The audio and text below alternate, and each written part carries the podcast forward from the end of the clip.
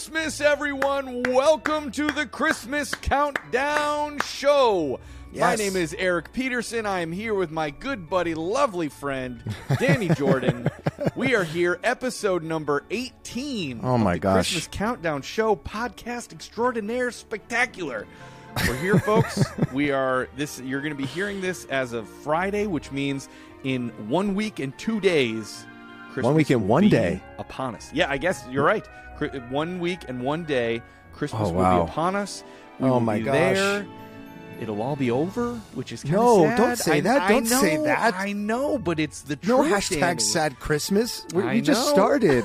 I don't want people like pulling over the side of the road crying while they're listening to this episode, like sitting on the, the train in Manhattan going, It's no, over. no, no, no. What, what this is is a signal to you, our listeners, and to us to dive head first into this Christmas season. If you have not already, embrace it. You, you know, when this episode comes out, you will essentially have one week until Christmas Eve, which means eight days until Christmas Day. Yep. Um, and hopefully you've got your shopping done because, as we talked Yes. about in the last episode, Friday and Saturday, the Friday and Saturday before Christmas, is the most busy shopping day of the It year. is so busy, busy, busy. Do you know what that's a quote from? Of course I do. Fr from one of the creepiest characters in a Christmas movie ever. Absolutely. uh, the Magician. The magician his from name? Frosty. What- does he I have a know. He's name? just the magician. Oh, he, he? I probably feel like does. he has a name. I bet he does. Look it up. Let's see. I'm, I'm sure he I'm does looking have it up. Let, weird. Let's start this episode off with a nice deep dive into Google. Who's the Uh, magician from Frosty? But I know love. what? I I quote that all the time. Busy, busy, busy. I, his name is Professor Hinkle. Professor Hinkle, of course. Why is Of he called a course it is. professor? What is he? A professor of magic? Yes, yes, He's- he's hundred percent. professor of creepiness is what He he, is very be the creepy. professor of. Like, why are you chasing little children around? You creep. Now, this is a great. Uh, we we didn't mean to do this, but this is a great way to uh, tell the listeners what our episode is about today. It's Oh. the things that we Chris missed.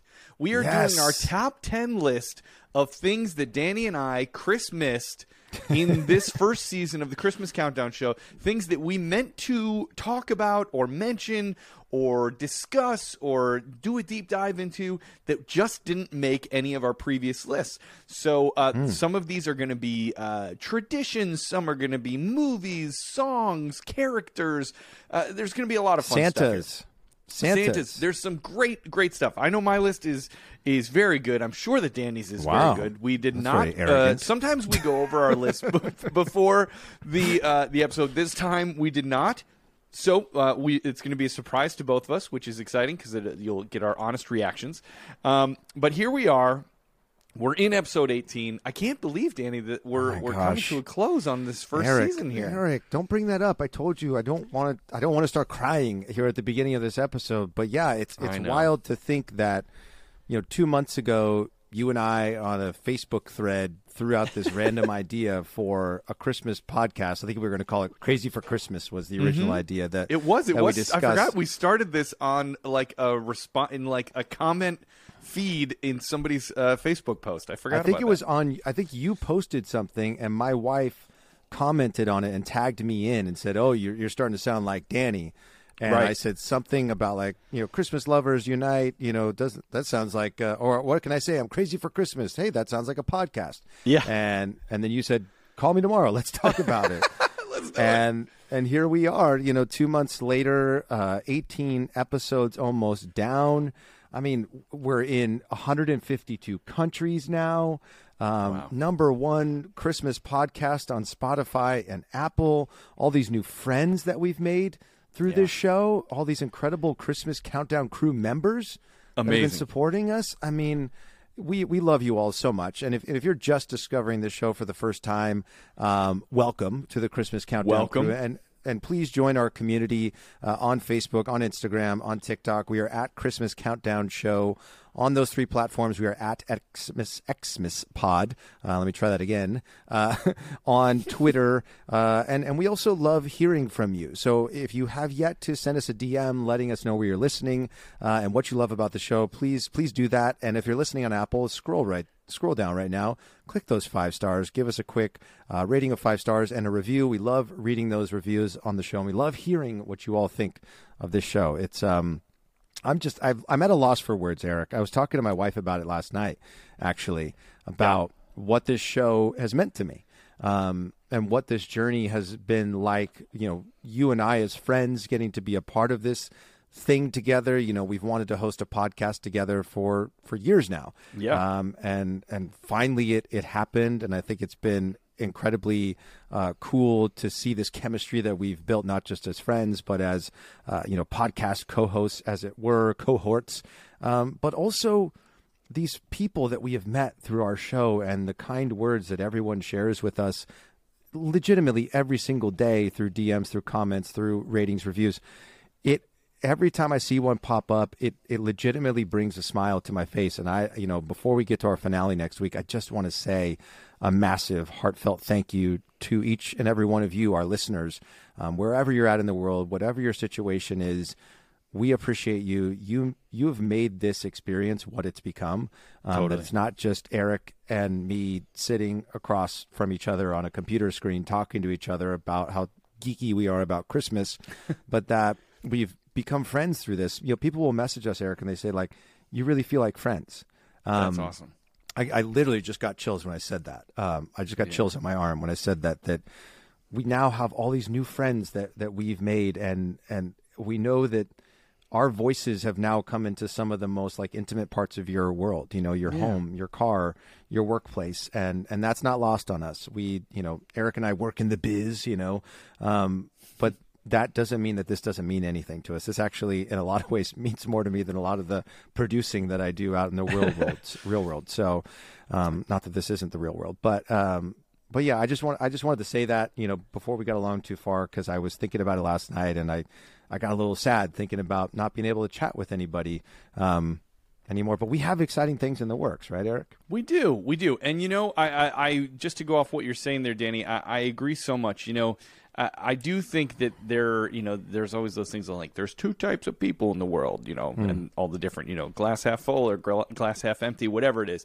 But for me, it's people. I do think if I had to narrow it down to two types of people in the world, there are cynical people and there are non-cynical people. Hmm. And I I like to fashion myself a non-cynical person, and I try to surround myself with other non-cynical people because there are terrible things in the world, and there are hard times, and there are situations that seem way beyond anything we can comprehend or fix. But there's also a lot of great in the world, and there's a lot of happiness, and there's a lot of joy, and the majority of the world is happy and is full of hmm. love and is full of kindness and trying to help their fellow man or woman around them and, and just live a nice quiet life and raise a family and go to work and eat dinner with their families and put their kids to bed and ha- set them up for a good life you know? And Yeah. while the news and obviously the you know the in the last 10 20 years the you know cable news has sort of sensationalized everything bad in the world. And i'm in no way trying to downplay the badness in the world because it's there. But i think somehow our like society has sort of lost the sense of joy and hopefulness that hmm.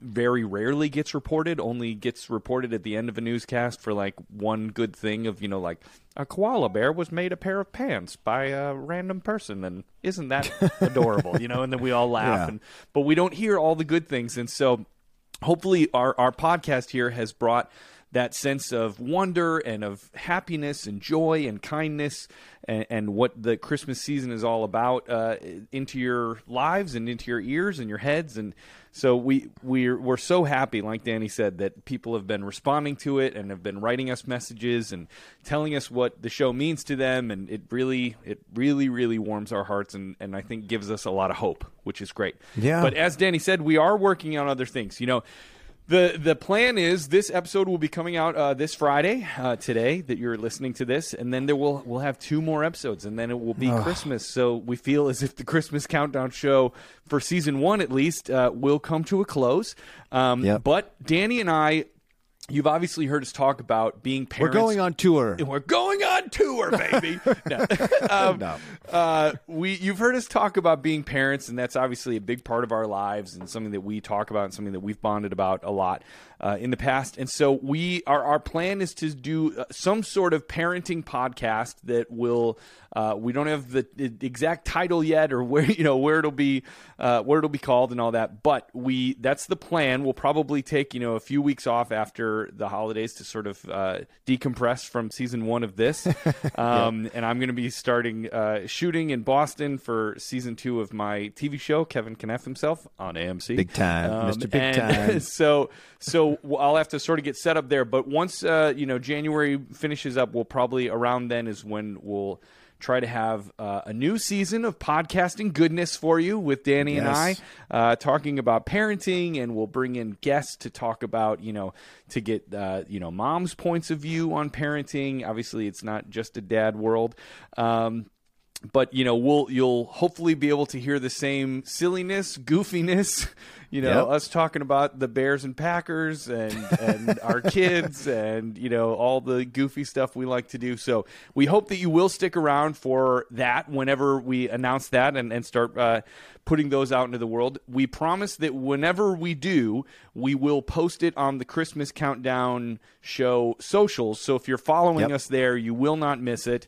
Um, but that will be coming up uh, in 2022. I can't believe that it's almost 2022. Oh my That's gosh, nuts. so many twos, so many twos. I- um, yes. and, and if you are interested in, in engaging with us, you can also follow Eric and myself on social media. You know, Yeah. don't just follow the uh, you know our our show page. You can uh, you can find me on Instagram at Danny Jordan. That's my my preferred social media platform. I don't really tweet very much, but if you want to follow me there on TikTok, I'm at underscore Danny Jordan. Uh, where are you at on the socials, Eric? Uh, my biggest one would be uh, Instagram. I'm at Eric Pete, E R I C P E T E. Uh, I have a Twitter, which is at Eric Peterson 44. I don't use the Twitter too much. Uh, I have a fan page on Facebook, Eric Peterson Ooh. uh, fan page. Uh, yeah, Wow. yeah. And uh, I do have a TikTok account, which let's see if I can pull it up because I don't. Post Is it that much is it the portly gentleman? Well, no, I was going to mention that as well. I also have a. Hang on, let me pull up my. um, oh, on TikTok, I'm at Eric Peterson 44, the same thing that I was on uh, Twitter. But then I also have a Instagram page called at the Portly Gentleman. The Portly Gentleman. This is my fashion Instagram page. You, uh, we haven't talked a ton about this. I you laugh, Danny, but this is true. Oh. I well, it's love- funny because you I give love me so much crap about boy, be, you know, loving boy bands and being in a boy band and all this stuff, Yes. and you have failed to share with our listeners for you know two and a half months now. You have a fashion page. You're a I'm a fashion, influencer. I am a fashion influencer. Uh, no, I, I wouldn't quite call myself an influencer, but here's what I'll tell you. I love clothes. I think I mentioned an episode or two ago that I have a bit of a shopping addiction. I love to shop. I love to shop for myself. I love to shop for my wife, for my kids. I love being somewhere where I can buy clothes. I just love it so much. and uh, I love especially buying clothes for myself. Um, but I like it for. But that being said, I love clothes. I if you've never seen a picture of Danny and I, it- you may not know that I'm a slightly rounder gentleman. I wouldn't call myself like uh, obesely fat, but I'm not in the greatest shape. But something that is important to me, the reason I started the Portly Gentleman was I wanted to show other guys who might not be model skinny that you can still dress cool. And there are cool clothes to wear that can make you look very fashionable and that fit correctly and show off the good things that you want to show off and make you feel cool and you can dress well. You know when I was uh, when I've been in Broadway shows most Broadway actors just show up to the theater in sweatpants and a t-shirt and a coat right and a backpack. Yeah. But I try to wear not a full suit but I try to wear a blazer and a shirt and tie every Wow. performance because I just feel like I was brought up with this idea that you dress for the job that you want, not the job you have. I like to think that like if you dress really well and impress people with how you dress, it shows that you take yourself seriously and you see yourself at a, a ladder rung a few above where you're currently Hmm. at. So it's just sort of a thing that I've done. But anyways, I went on a deep dive there. But please I was gonna check say, out so- the so Portly to- Gentleman. It sounded like you're like you wanted to dress for the front of house manager job at the at the theater you were doing the show at. No, rather no, no. than I- rather than Dewey, the star of the show.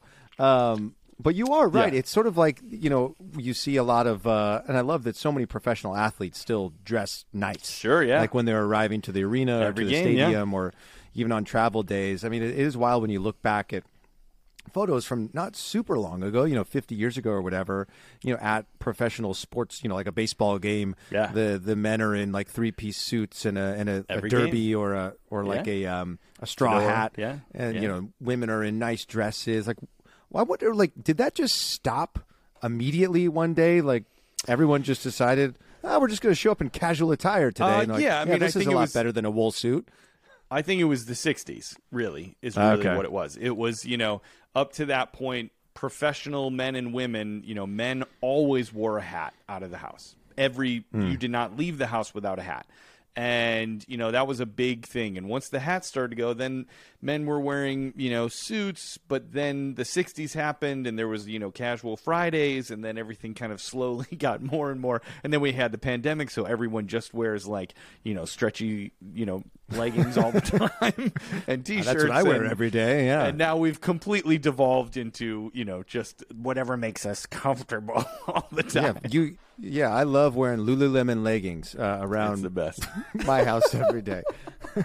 um, anyway, yes, go go follow Eric at the Portly Gentleman on Instagram. I love what you what Yes. you do over there, um, and make sure to follow us, you know, our personal pages, and and go follow the Dad Diary. That's more than likely where. Our all of our social stuff for the podcast will live in some capacity as we are at the Dad Diary on Instagram, on Twitter, and you can also search the Dad Diary on on Facebook as well. There's there's actually a bunch of content there already from a previous iteration of what was happening, but it'll be populated soon with uh, new content uh, Yes, featuring Eric and myself, and not not just me. Uh, you know, remember I'm ancillary here. I am not the. Uh, I am not the Shush. star, of the show. I'm not on Kevin Can F himself. Okay. I'm just a I'm just a lowly reality producer. You know, struggling to get by. Uh, should we Um, do some shout outs, some uh, listener shout outs? I think we we should. Speaking of shushes, let's shout some people out. Let's sh- shout some people out. Shout, shout, Shout, shout, them it out. Yes. This These is the are the segment where we shout out.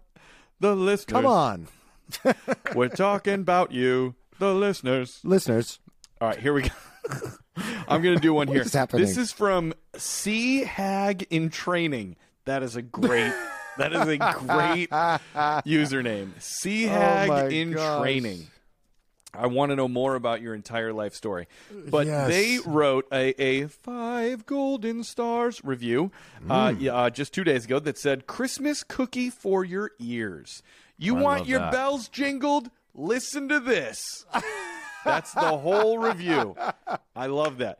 Sea Hag in training. I'm going to read it to you Oh again. Christmas cookies for your ears. And the whole review says, "You want your bells jingled? Listen to this." Listen to this. If That's that if that is not great- like the headline on top of our website, which we now own, by the way, we do own ChristmasCountdownShow.com. Oh, nice. Which Well, we I will think be that should- creating. I think that honestly should your be bells our jingled. Listen, to this. Sea Hag in training. We may Sea Hag in have to take your. Uh, we'll we'll give you credit every time. We'll put it right underneath, Oh my like a like a Broadway review. Do you think that Sea Hag in training uh, sings sea shanties? I bet she does. that was a trend on TikTok. Oh, I love sea You want your bells jingled? You better listen to this show. Hey, listen to it. good. Listen to it. Listen to this show. Um, Oh my gosh, that's that was great. Not good at all. Uh, anyway, we we'll make up a sea shanty for Yes. for season For two. Sea Hag in Um, training. I, yes, exactly. Thank you, Sea Hag in training. Do you have another uh, review there? I do have well? an, I have another short one here, uh, and this Oh, is beautiful. from uh, Shani one two two nine. Shani one two two nine. Uh, she says, uh, I'm assuming it's a she. I could be totally wrong. Uh, they say puts you in the holiday mood. Five golden stars, and they said if you love Christmas, you will love this pod. Cast. Love that. They didn't say cast, but I think that's what the kids call podcasts. They call them pods. You know, Yeah. like yeet, yeet, Yeet. boom, dab. It's it's Pod. a yeet bop pod. It's a yeet bop pod. Maybe that'll be the title of our dad pod. The yeet the yeet bop the the yeet, Yeet. pop pod. Yeah, but it, our title always changes because we can never remember how to say it. And because That's of that, good. we have five listeners. Uh, yes, because they don't know where to find us. They us. can never find. Oh my god! The name again. I can't find my this podcast. Wouldn't that be fun? It's like a choose your own adventure. Like they have to like it's it's a big like murder mystery sort of thing. Like ooh, what's their name this week sort of thing. I feel like that's a horrible See idea. if you see if you can find us. find us, and then that really justifies our low download numbers. exactly. And And, like, then yeah, We're yeah. exclusive, baby. It's like exclusive access. You know, We're we're we're disrupting the whole podcasting world. We make it as hard to that. find us as possible, and then we make it impossible to leave reviews, and then we change the title so you can't find us again.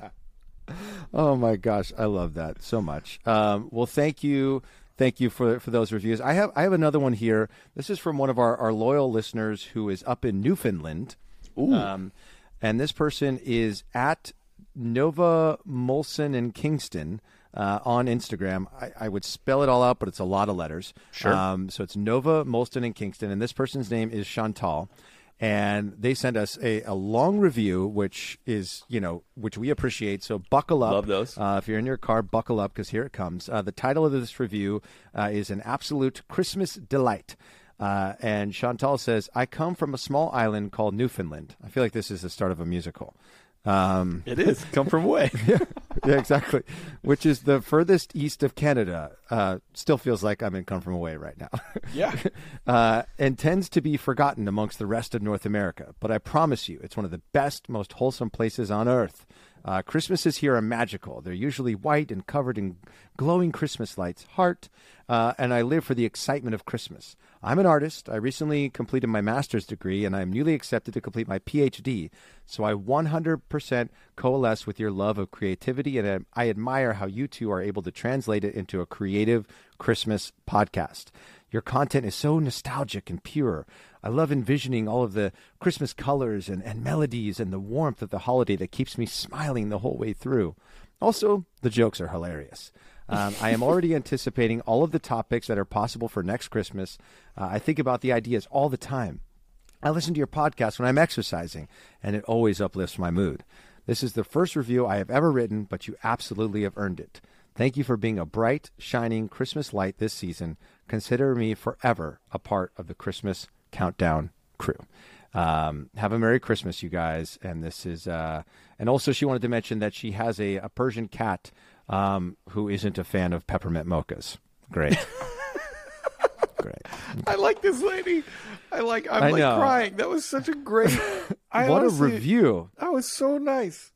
Wasn't that so nice? Thank you, Chantal, Yeah. aka Nova Molson and Kingston on Instagram. Um, and this is this is like a cat page. So if you're if you're into cat content, um, make sure to head over to uh, to Chantal's page and shout out to Newfoundland.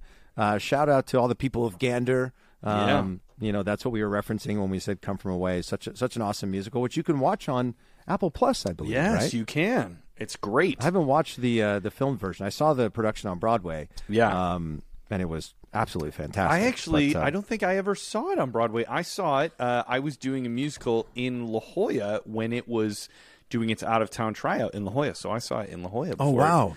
It, before it even went to Broadway. Oh, Mr. Big Time Pretty over cool. here. All right, going off to shoot season two. Seeing debuts of musicals before anybody else gets a chance. All right. Do you know? Wait, speaking of, I once saw uh, when I was a kid.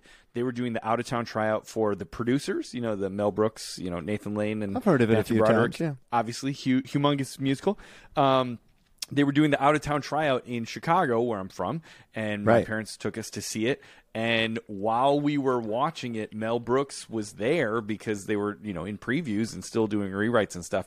And there's uh, a line where one of the characters, uh, there, if you don't know producers, it's about uh, essentially two guys try to make a, a play that's going to be the worst play in the world so that they can get the investors' money and run away with the money. It ends up Yes. becoming super successful, and it's all about there's a, a Hitler that is very flamboyant, but there's lots of like jokes about Nazis and stuff like that. But it's very funny, I promise. But there is a line that says, "Don't be stupid, be a smarty, come and join the Nazi party," and uh, it, it's said just by a random person in the cast, but the night that we were there, Mel Brooks stuck his head out from the wings and said, "Don't be stupid, be a smarty, come and join the Nazi party." And it Oh literally stopped the song because it was the middle of the song because everybody was loving the show so much and knew that it was Mel Brooks and knew it was his show, and so they had to like stop the song in the middle of it. He had to come out, take a little bow, and then they finished the song because it was That's it was so exciting to see him. It was really cool. Yeah.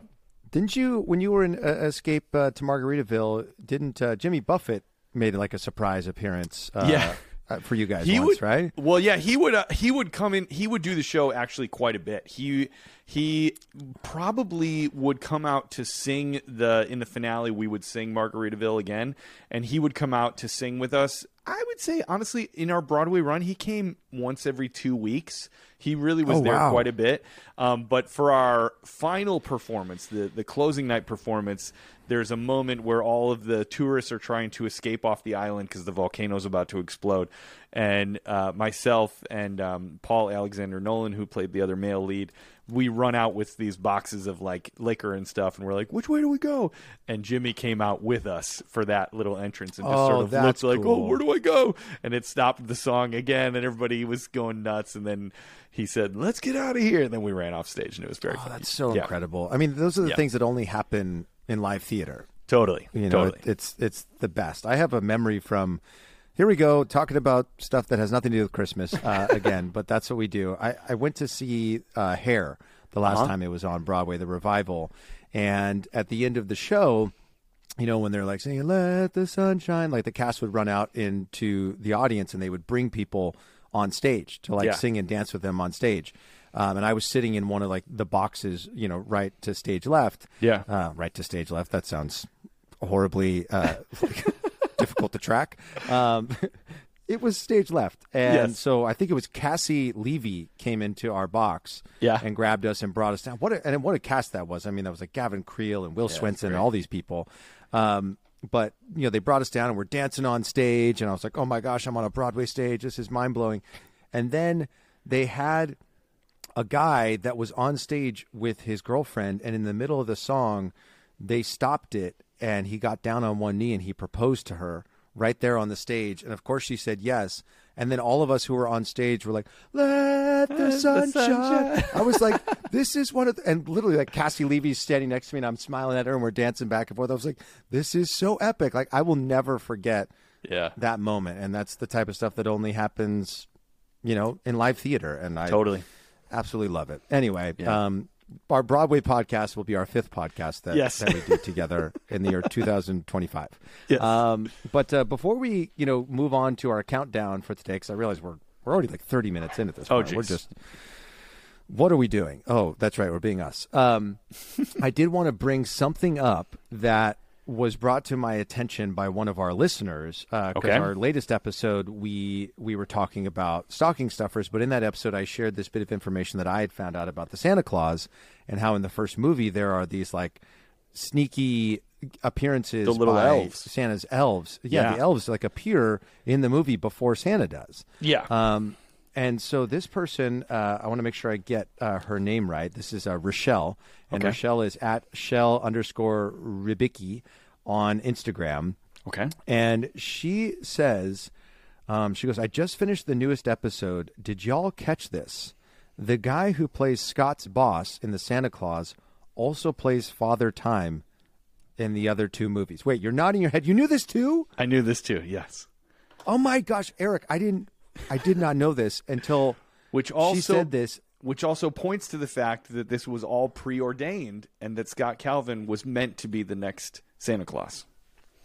But my question is, the guy, who, his boss, who apparently is Father Time, Yes. was he was he already Father Time, Yes. or did he run into a similar situation where the previous Father Time didn't want to be Father Time anymore, and That's a this good guy question. replaced him because he looks That's a good very different. He doesn't have like the long beard that Father Time does, right? Sure. You would think though if that had been the case, if if Father Time had his own movie called The Father Time Clause, and he had seen a Father Time fall off the roof, that they would have like talked about that at the legendary uh, characters meeting. They would be like, "Hey, remember when we both became legendary characters the same year?"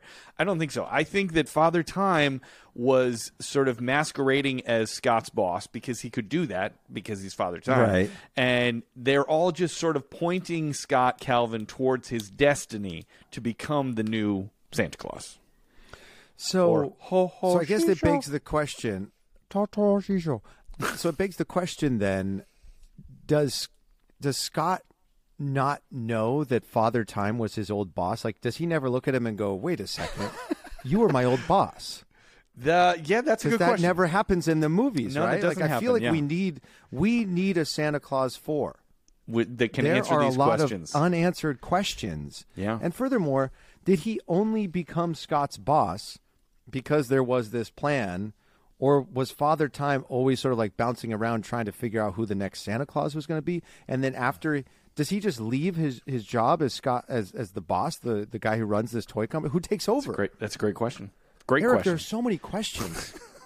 anyway, this is a rabbit we'll hole. ever know. Um, that I'm going to be going down probably until season two of Season Christmas two Countdown of our show. show. We're gonna kick But it off. you have- Danny has figured out the Santa Claus. It's going to be a seven hour uh, dissertation. There will be a PowerPoint presentation, so I hope you're ready. But I am Oh curious gosh. if anyone out there is listening and you've you've done a deep dive into this, or you Or if you have theories. fan theories, Yeah. uh, please DM them to us. I, I would love because now my mind is just absolutely blown. Because if there's those two elements, is there more? right. Is there more that we just haven't uncovered yet? Possibly. I don't These know. br- these brilliant know. filmmakers have hidden quite a few Easter eggs for us to discover.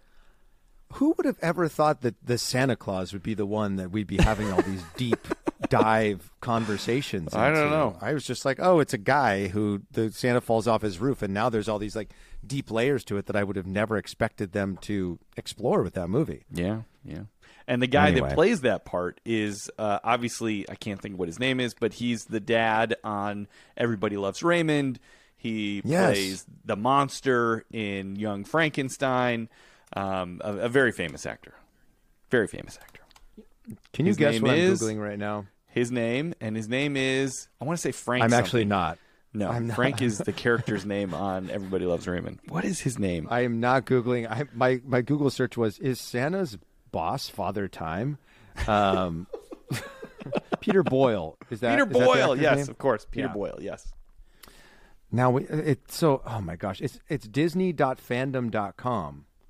Hmm. I'll be reading that. I'm not going to read it for you all on this podcast here today because we just simply don't have time for that. But you might expect a little something from me in episode 19. Yes, Danny will have Santa more Claus. information Uh, on this soon. I have a trivia question for you, Danny. I Okay. trivia question for you. trivia. Okay. The U.S. Postal Service delivered Yes. an estimated blank number of packages in 2019. Now, this is just the Postal Service. We're not Ah. even talking about UPS, FedEx, you know, DHL, any of that. So the U.S. Postal Service delivered an estimated how many packages in the year 2019. Now, this is just packages, not pieces of mail. So we're not including Christmas cards. We're saying Letters, just okay. packages. How many So- packages do you think the U.S. Postal Service delivered in the year 2019? Now, are we playing prices right rules where if Yes. I go over, If you I go lose? over, you lose. So if I'm under, I win. Yes, but you can't say one. Dang it. I see how you're I was totally going to say one. One package.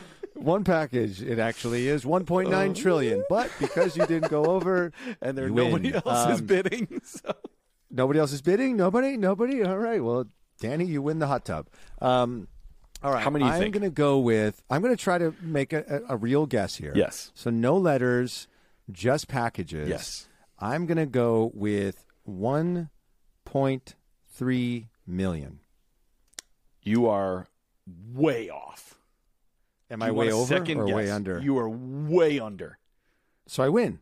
You you do win, but you are way under. I'll give you one more Okay. guess to Okay, try to get a little closer. Okay. Okay. This is a, this is hard. Like, what are the odds that I actually guess the number? I I'll give If you this five number dollars is in if the guess it. billions, that's it. Yes, I'll give I you mean, if five I'm able dollars. to- If you're within, it If you're within a hundred million, I will give you five dollars. Okay, okay, here we go. Within a hundred million. All right. Okay. Whew. All right. No pressure here. Yes, How much are you going to give me again? five dollars. Oh my gosh, that's not even worth. I will. Venmo it Um, to you right now. Okay, here we go. Here we go. I, let's do this. Come on, Danny. Okay, so if I'm way off with 1.9 million, that means it's definitely got to be in the billions. It's got to be in the billions. Um, so I'm gonna go. Shrug at me. Uh, I'm gonna go with. Uh, maybe it's not in the billions. That's a lot of packages. I don't think it's. I don't think it's in the billions. I'm going. Think about this. There's something. There's something like 350 million people in America. Okay, so if they each send one package, um, Do people okay, send one we send package? two.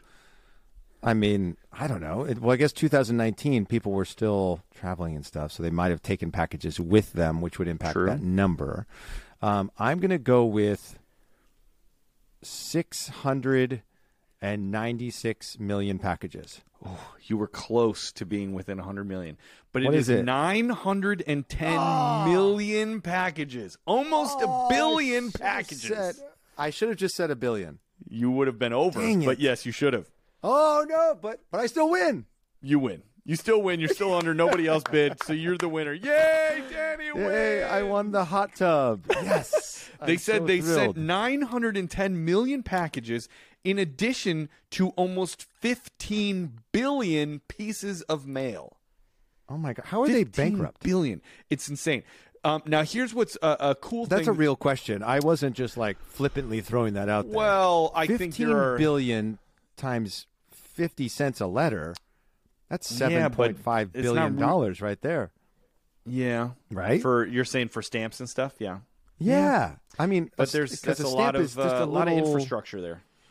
I know there's lot a lot of infrastructure. infrastructure. I mean, But look, here's I am here's what I, I, I want to tell. A, let me tell a quick story. I'm grateful for Okay. the postal service as well. My father-in-law, Joe Morabito, uh, my wife's uh, dad, obviously, um, he worked as a postmaster uh, for the town of Winter Garden, Florida, where my wife is from, uh, for a bunch of years. Okay. He's uh, recently retired, but he used to do something that I think is just so lovely and so awesome and deserves a shout out because I don't think that people realize that he does this.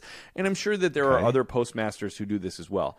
He would, on Christmas morning, as a po- he would like open presents with his family and they would do that pretty early and then he would go to the post office and he would get all of the things that got sent to the post office a day late and were not going to make it in time for Christmas and he would personally cuz they're closed on on Christmas day but he would Right. personally take all of the packages to any house that stuff that came in on Christmas morning or came in after the deadline on Christmas Eve so that people would get their Christmas stuff on time who he just knew you know That's some really people cool. just you know they just get there a little late and they miss the cutoff and i just think and he did it every year and i just think it's the most lovely thing and such a thoughtful christmassy kind of thing to do and he did it every year so he would they would open their family presents and then he would go and drive around town and bring uh, Oh all the packages gosh. that didn't make it on time to people for he's like a morning he's like Santa. Yeah, he's a like Santa's helper for sure. version of Santa. Oh Totally. my gosh! isn't that awesome Shout out to Joe. Yeah. Joe, right? yep joe Morabito. Big-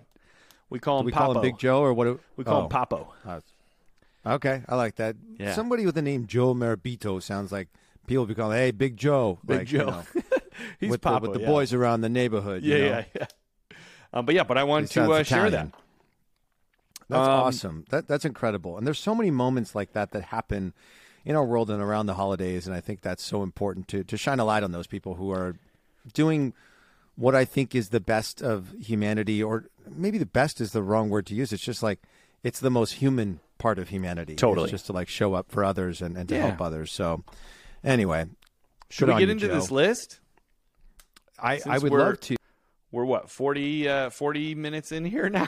Oh my gosh, we've been we've been humming along, and we had like a list of a bunch of other stuff we wanted to talk about. We did. like We'll the Christmas sing along at my Oh, yeah, we church. got- I'm going tell- tell us about the- tomorrow. Tell us about the Christmas sing along quickly, and then we'll then we'll get into the our list here of things that we I'll Chris just I'll. I'll say this. I'm just going to highlight my favorite part of the Christmas sing along uh, that happened uh, at my church on Sunday evening. It's Sure. something I've been fortunate enough to MC. I think for, I think it's for my seventh year in a row, um, getting to MC this thing, and it's fun. Like the, the whole, you know, sanctuary is just packed out. Everything's in the round. Um, we're gathered around the bass and the drums and the piano, and everyone's dressed in like Christmas garb. It's tons of fun. Yeah. Um, but for me, the coolest part of it this year was that you know because my daughter is three now, she really is just like she gets you know she's getting things Yeah. and like wants to participate and so at one point you know we were singing i don't know jingle bells or something like that and i like ran over to where she was sitting um, in the sanctuary and i like went to like hold the mic up to her and sometimes she gets like really nervous with that stuff but she like Yeah. pulled down her mask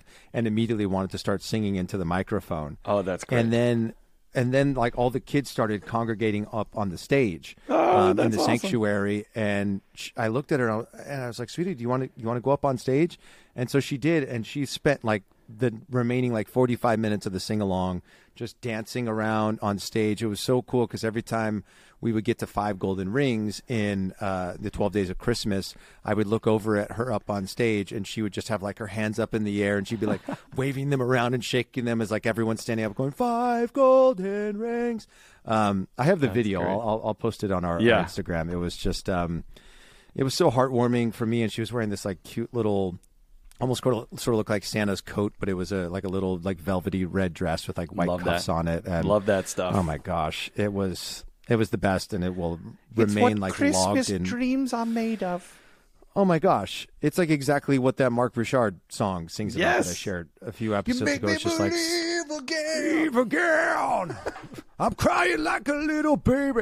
Um, that's- me believe again. oh my gosh! Don't sing that; it'll make you cry. Oh, um, but yeah, that that's one thing I, I wanted to to address, and I know there was one more thing you wanted to talk about in terms of toys, right? I did. I wanted to, uh, you know, we talk about all of the great things about Christmas and like, oh man, we love, you know, hanging out with our kids and going to the shopping malls and putting up the lights, and that is a huge part of Christmas. But it it, it dawned on me that we should not forget that there are so many who are less fortunate, who probably are not listening to this because they don't have a way to listen to this.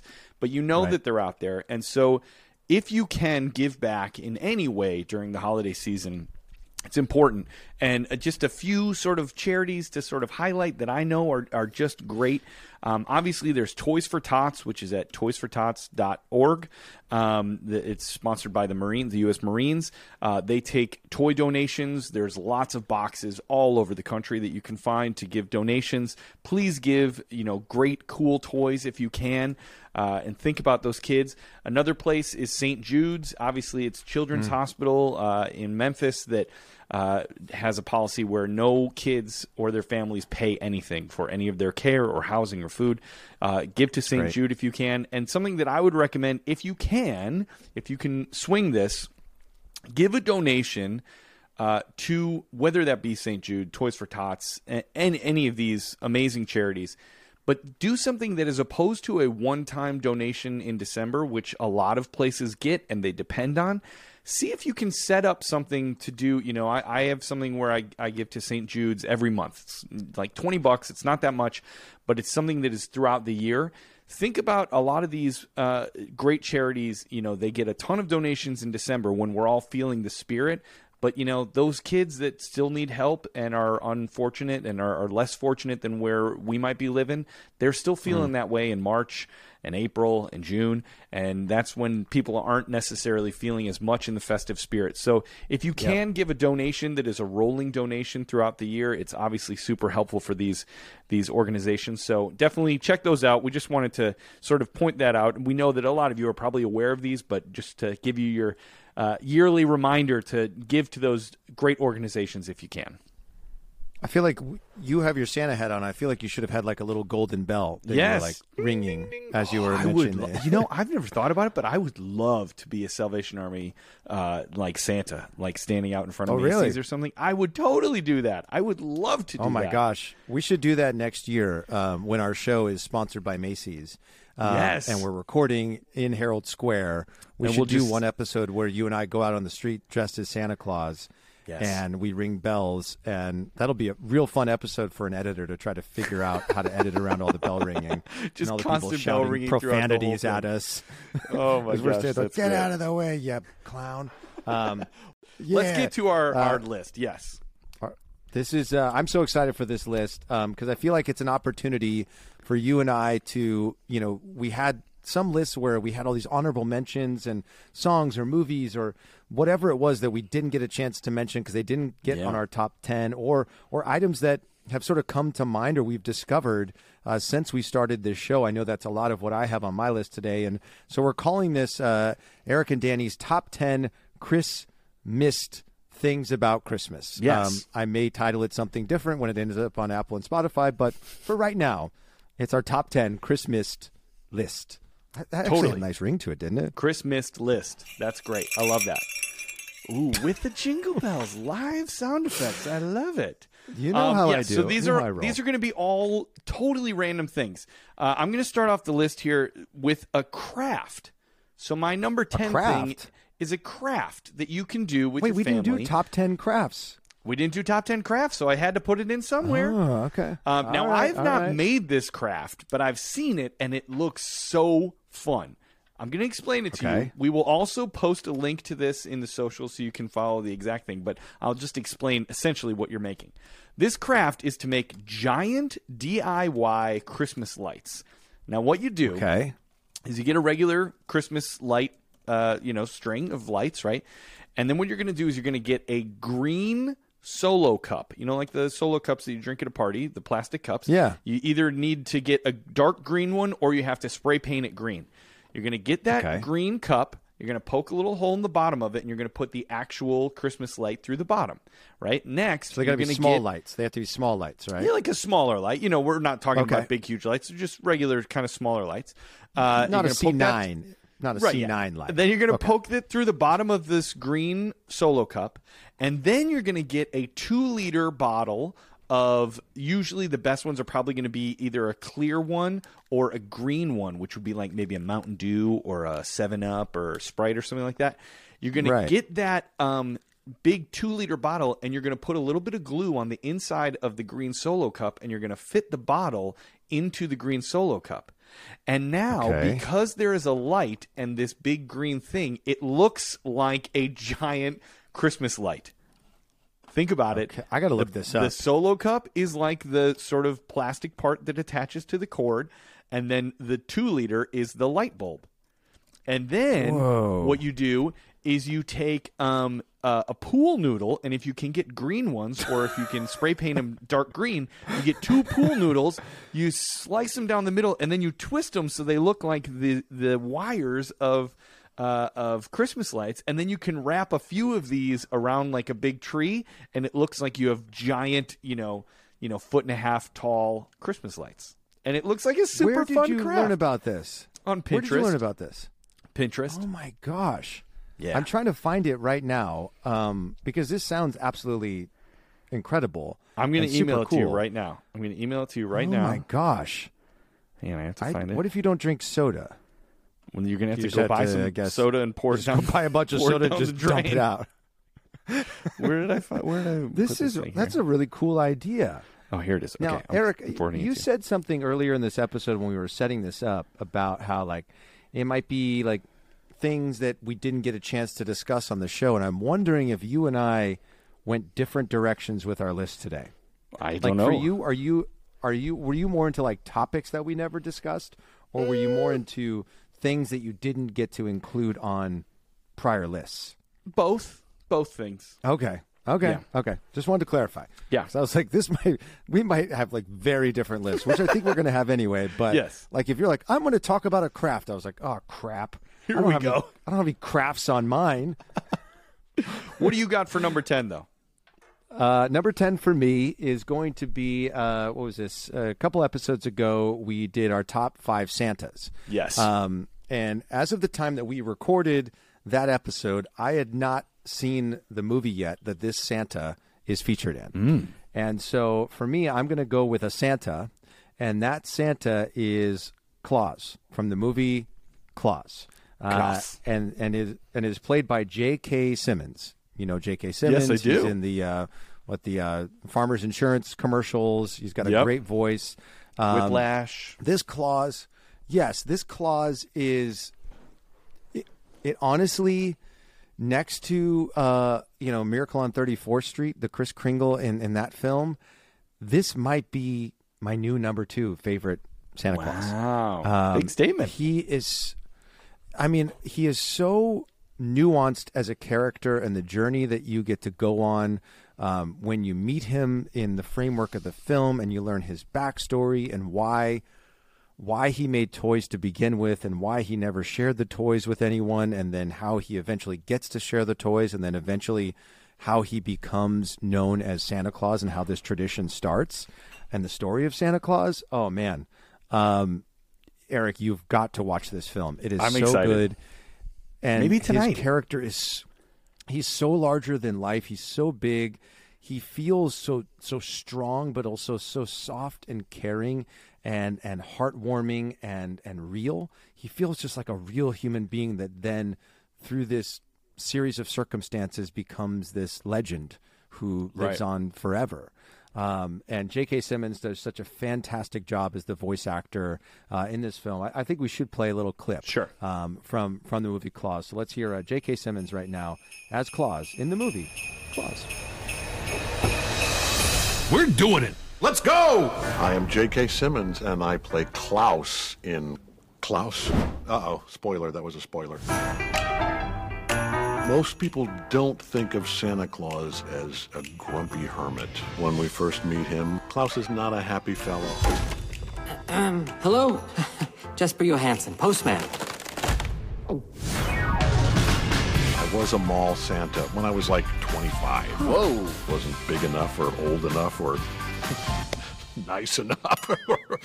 A true selfless act always sparks another. Kindness is contagious is a beautiful phrase, and I think Klaus expresses it in a really lovely way. You guys are not gonna believe what I saw. A flying sleigh.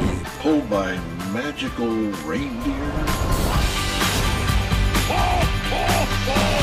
Wait, wait, wait. Time out. Really? That's how you laugh?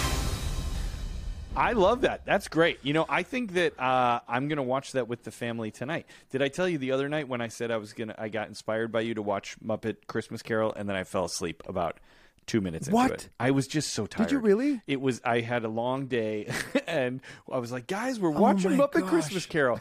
I hadn't even made it to the part of like the yeah, da, da, da, da, da, da, da, da, da, da. I was like, I was asleep. I was. What time? Well, what time was it? Well, we probably started watching it like eight, so it was you know Wait a second. Wait, whoa, wee, whoa, wee, whoa. Yeah. whoa. Do you remember a few episodes Yes. ago? You started giving me a hard time for the fact that I didn't want to stay up and watch a show until ten o'clock, yes and now you, on the other Yes. hand, at eight o'clock, was asleep. are falling asleep on the couch. And also, might I add, when that woman came to your house and was asking about the Christmas Mm-hmm. lights, you didn't seem to be too thrilled about the way that she was engaging you about your Christmas lights. So, Who so is the maybe curmudgeon? You, Well, who no. is really Clint Eastwood Here, in this, this, is situation? the thing, though. I normally stay up until about one a.m. every day, but occasionally that catches up Okay. with me, Uh, and I have a day that I have to fall asleep at seven thirty p.m. because I'm tired. Okay, fair enough. But yes, fair but enough. yes. I, I can appreciate that. Okay, all right. I just wanted to clarify, and and it's the same for me. I, I'm a night owl as well. I love staying up late. I love watching movies or you know getting caught up on sports late at night as well. But then you have a kid, and then you have two kids, and Gotta go forget about yeah. it. Um, so so are you going to go back and and watch Muppet Christmas Carol? I will again? watch Muppet Christmas Carol again because I did not get to truly enjoy it this season, and I will watch Klaus uh, at some point this week. Better. maybe tonight though. I love it. Um, okay, so we're to my number nine. This is a good one. This is a song that I did not include on Okay. my list. Um, I'm going to preface this by saying that uh, you know Danny and I have both talked about the fact that we uh, are are Christian and and believe, uh, but there are, we know that there are people who may be listening to this who are don't see Christmas as much about the religious holiday and see it more just as a festive holiday of getting together with loved ones, and that's that's fine too. You do you, you know. Um, but this song, if, if you fall into that second category, this is a song for you, especially if you've never heard it before. Uh, the song is by a gentleman named Tim Minchin. Do you know who Tim Minchin is? Yes, he wrote uh, Matilda. He wrote Matilda, Right? yes, and he also wrote the music to Groundhog Day, the musical. But more, I think most Yes. uh, notably, he is like a very famous comedian from Australia, uh, and he does stand-up comedy, but he also does a lot of musical comedy where he writes funny songs and stuff. And he wrote one song that is not necessarily funny, but is more uh, actually kind of touching, uh, and that song is called "White Wine in the Sun."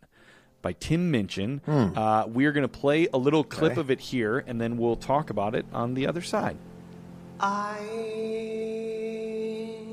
really like Christmas. It's sentimental, I know, but I just really like it. I am hardly religious. I'd rather break bread with Dawkins than Desmond Tutu, to be honest. And yes, I have all of the usual objections to consumerism, to the commercialization of an ancient religion, to the westernization of a dead Palestinian press ganged into selling PlayStations and beer. But I still really like it. I'm looking forward to Christmas, though I'm not expecting a visit from Jesus. I'll be seeing my dad,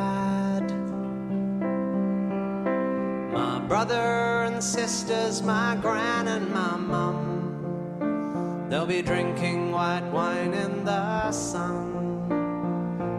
I'll be seeing my dad, my brother and sisters, my gran and my mum. They'll be drinking white wine in the sun. So the song continues on from that point, and it's it's super touching. And he eventually talks about his own child, and he says to his daughter, he says, hmm. you know, you're going to go out into the world and you're going to have your own adventures, and at some point you may be you may be nine thousand miles away from home, but just know that you'll always have me, your brothers, your sisters, and your mom, and we will be the people that will make you feel safe in the world. It's very touching. Oh my gosh. Talk about like hashtag sad Christmas. It, it's great if you, it's Yeah. great if you want a good cry, um, and uh, I just think it's such a, a, a great sort of grabbing of the moment of what this season is all about. That it is about being with our loved Yeah. ones and knowing that they are that family is forever and that you know these things are important. And so yeah it's a song that i think a lot of people don't know about. So uh, i wanted to bring it up. White wine in the sun by tim minchin. I definitely had never heard that song before, and he just has this incredible ability to balance um, like comedy with just uh, really heartwarming moments. Yeah. Like I, in in Matilda, there's one song that always comes to mind for me, and that's "When I Grow oh, Up." great song Um, oh my gosh, that that scene just wrecks me. Yeah. You know, like when it starts with like the little kids on the swing, and then all of a sudden they're like big kids on the swing set together. Mm-hmm. yeah Oh my gosh. Um, it makes you think of just your own life, but it makes you think of like your child's life and, and how we're always in this rush to like grow up and not be afraid of monsters anymore and to be able to go out into the world. But like youth is like, it's so beautiful. Um, anyway, uh, why are we, why are we so hashtag sad Christmas on this episode today? My I- it's my fault. It must be because we're getting towards the Yeah, end and we're like super emotional about, Yes. you know, uh, the end of one season and the beginning of another. But anyway, I, I'm so glad you shared that song because I'd never heard it before, and I love I love Tim Minchin's work. Yeah. So, so thank you. Um, number nine for me, lucky number nine. Uh, as I always say, is a song as well. Great. uh, and it's a song from an artist that you and I both love massively. Mm-hmm. And it was a song that I so wanted to include on on my top ten, and I'm so glad that we're doing this Christmas list because now I get a chance to shout it out. Uh, and that song is by Frank Sinatra, and the song is "The Christmas Waltz." oh that is a good one i heard that on the radio I- yesterday it's so good It's, it's such a good song, and I love the ly- like. I'll, I'll highlight the lyrics I love, and I'm sure we'll play a little clip here. Is um, when he says it's that time of year when the world falls in love. Yeah. Every song you hear seems to say, Merry Christmas. May your New Year dreams come true. And this song of mine in three quarters time. And you know me, like I love when songwriters find creative ways to create rhyme that still Yeah, yeah. works within the framework of the song. Like that it's a waltz and waltzes are in three quarter time. And he's talking about this song. It's just, I, I think it's brilliant. I think it's just such a, it's a beautiful song. I also love how it opens up with the Merry Christmas, Merry Christmas, may your every New Year dream come true, and then frosted. Oh, Yeah. it's just like It's so- you let's- can see let's it, right? Like clip. you can see. It's so good. Let's just listen to it because Sinatra is so much better than me. It's so good.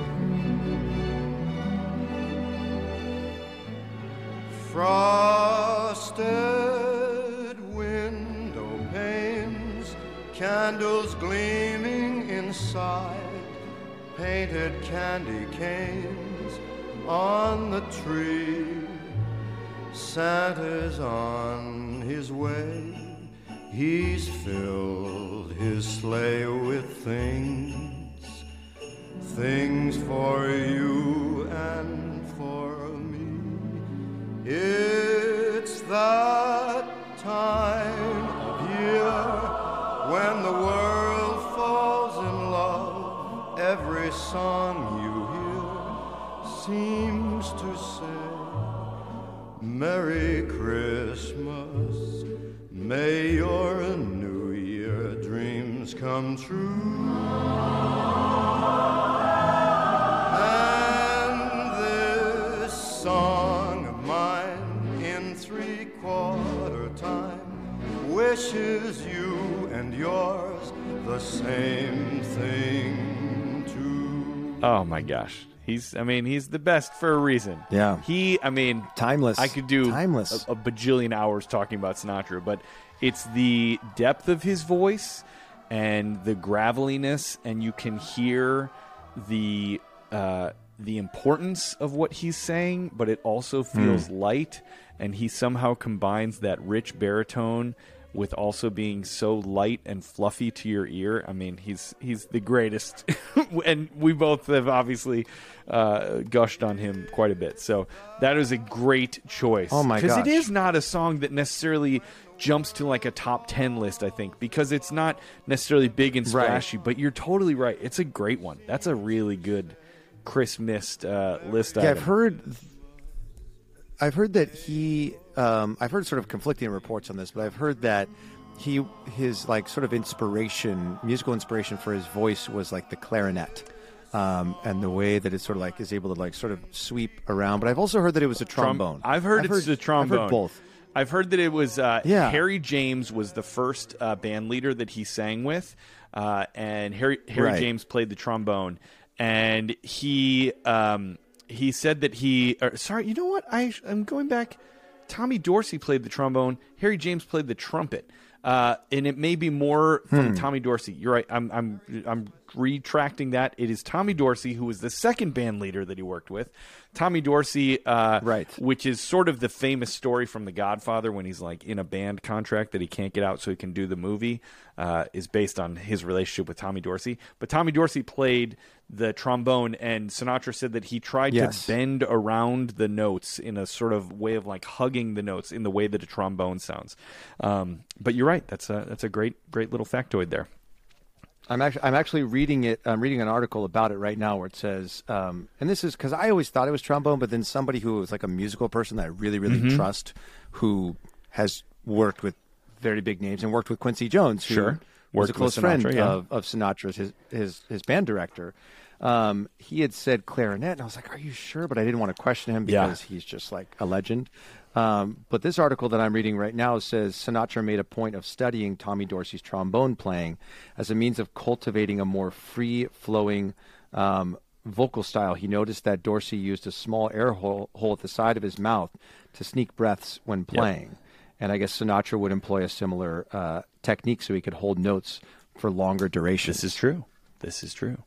That's wild. How do you do? How do you breathe? It's called circular In- breathing. Wow. It, it has a, ta- Okay. a title. It's called circular breathing. It's extremely hard to do. I tried to learn it when I was playing saxophone when I was in high school, and it is extremely Yeah. hard to do. You're breathing in your nose while you're blowing out of your mouth at the same time. It's very hard to do. Um, I think Conan O'Brien's trumpet player is able Oh, to yeah. do that because I went to a taping of the show once, and they do this thing like to warm up the crowd, and the trumpet player would hold a note for insanely long. two yeah. minutes, and like everyone's like, "Hold that note," and he's like, "You're like, hold that note," and you're like, "How in the world did you Yeah, just yeah. do that?" Um, that's that. incredible. I I cannot do circular breathing, just for the record. But anyway, the Christmas Waltz by Frank Sinatra is is my number nine uh, on our Christmas list. What do you What do you got at number At eight? number Greg? eight, I just have a thing, a, a general Christmas thing that we didn't thing. talk about that I just love, and that is the Coca Cola Santa. I love. Oh. I loved Santas, but I especially love those sort of 1940s, 1950s Coca Cola painted Santas. I love them, and I was doing a little Yes. bit of research about them, and I found out some interesting uh, factoids, and I'm going to read them to you right now. It says before Yes. Coca Cola decided to use his image for advertising, Santa's looks tended to be more spooky than jolly. But then in 1931, the beverage company hired an illustrator named Haddon Sundblom to depict the jolly old elf for magazine ads. And now kids see visions of sugar plums instead of having Santa themed nightmares. So we owe a, a great deal of debt to uh, the Coca Cola Company for taking Santa out of the sort of spooky world and making uh, him have sort of the round belly and the joyful kind of rosy cheeks. Um, and so I, I just uh, I love that, and I just I have a couple of T-shirts that have the sort of like Coca Cola Santas on them. I just I love that. Just feels so nostalgic to me, and we don't really have a clip to play or anything, but just uh, imagine, if you will, a Coca uh, Coca Cola Santa uh, as you're listening to us now. I, I feel like that could have appeared on your your top It could have. list. It could have, but we only did five, so I, it was hard. Right, but what I'm saying is like I'm when I put my list together, what I was thinking was was all the themes that we've done so far and items that I didn't put on those Sure. theme lists. That was my that was my approach. So like as I go through my list, like I'll be like, this was a TV special, this was a thing to do. And I almost feel like yours there is is a Santa that could have if could have, done yeah. maybe top ten, maybe it would have cracked the I list. think it would have. Yes, I, I would agree. knows? Either way, great selection. Uh, I give it a ho ho ho. Not a and I'm mailing a letter to him in, in Canada. Woo woo. I listened back to that last night. It Oh, me made me laugh. Uh, it's also making me think of you're talking about how Santa was spooky. That reminds me of the song um, in uh, Deck. Was it Deck the Halls? Where they talk about um, uh, scary ghost stories, Oh yeah. uh, tales of the glories, or what? What song is that? Um, Um, there'll be scary ghost stories and tales of the glories of Christmases long, long ago. It's most the wonderful most wonderful time of the of the year. year. Why? what is that why- about? I've never shared a scary ghost story on yeah, Christmas. I have not. I wonder why that lyric is in there. We have to do a deep dive, and we'll Eric, come back are, next are episode. you, are you wanting me to no, Google this no, right now? no, no. You- We have a long list. We can't. We have to stay That's on true. task here. We're already we're already an hour in. Oh man! Somebody messaged us the other day on Facebook saying, um, "I would be totally fine if you recorded seven-hour episodes." is what somebody said to us. And I was like, "Well, be careful Yeah. what you wish for, because our finale Don't is coming. and started. I'm guaranteeing it's not going to be short. I know, right? Don't even get us started." Um, reminding me of Yes. Molly Shannon. Uh, anyway, okay, so number where are we at? Number eight for So you, number yeah. eight for me is a is a is a TV special. Sure. Um, I don't know if it ever aired on TV, but I know it's a sh- it's shorter, so it's about 22 minutes. It was it was never in the theaters. Um, it might have been made specifically for Disney Plus, or it might have been like a straight to Blu-ray sort of situation. Um, but the name of this special is Prep and Landing. so Um, good. I don't know if you, it's so I love good. that. It's so so good. I had never watched it. Like I think I watched a couple minutes of it last Christmas, trying to get my my daughter to watch it, and she was so like. He, you know, like laser focused on Toy Story Sure. at that point in time that anything that wasn't Woody and Buzz, forget about it. Um, and if you're a parent, you know, like it's not even worth having Yeah. an argument. Um, but this year I put it on and she became obsessed with it. And because she's obsessed with it, I've watched it a ton. Sure. And it is so smart. Yeah. It is so funny. Um, the the character Wayne is absolutely hysterical in this idea of like an elf, you know, in this like elf crew that takes this like mythical um, reindeer named Yeah. Thrasher who like is like faster than like the speed of sound and deliver and drops all these elves off at the houses that Santa's going to be going to, and they sort of prep for his landing Yeah. there. And they have these like devices. They have like a utility belt where they go They around. put out the fire if there's any so creatures that Santa stirring. doesn't get burned coming down Yeah. the fire. They make sure the cookies are set up right. They make sure there's room under the tree for the the presents, and Oh if not, they trim the tree a little bit. It's so good. It's so perfect, and like when like a dog comes, they've got these like exploding ornaments to like put the dog to sleep. Not like the dog to sleep, but like the dog takes a nap. Yes. um, is what I should say. And then they like they hang the stockings with care, like they they spray that little like magical juice Yeah. or whatever into the into the stockings. And then like sort of Wayne's story within it is really funny because he thinks he's going to get promoted, he doesn't, and then he gets like a big chip on his shoulder towards Santa and the idea of Christmas, and then he sort of goes on this journey of realizing what Christmas is all about and, and falls back in love with with his job as a member of the prep and landing team. So um, let, let's take a little listen to uh, to that Disney uh, special, Prep and Landing. Open hangar door. Cue Rosebud. Reindeer ready to roll. We are go for launch. Dash away all. Before the big guy takes off, he gets a little help from his friends. I'm part of Prep and Landing, an elite unit of elves getting houses ready for the big guy's arrival. Our mission statement get in, get out, never be noticed. This holiday, 364 days of preparation, one night of perfect execution. Sorry. The figgy pudding Figgy pudding. Figgy pudding? hits the fan. But no one does stealth Keep it together, dancer. like an elf. Disney presents its first animated television special made exclusively for ABC. I'm alive. Oh, frostbite. Prep and Landing. How are we gonna make it through all this snow? Laughing all the way, my friend. Laughing all the way. Coming soon to ABC. Oh man, that's so funny. I love that. And Rob Riggle I- is so funny in that as the sort of like, oh yeah, man, this is what we're gonna do. That kind of guy. Uh, Yeah. he's so funny. yes, exactly. The characters are so great. I, now you're making me wonder who plays Wayne And I can tell Landing, you 'cause I didn't. I his didn't name. Oh, uh, you know? His name is going to be what is his name? He was on News Radio. He's a Canadian. He was in Kids in the Okay. Hall.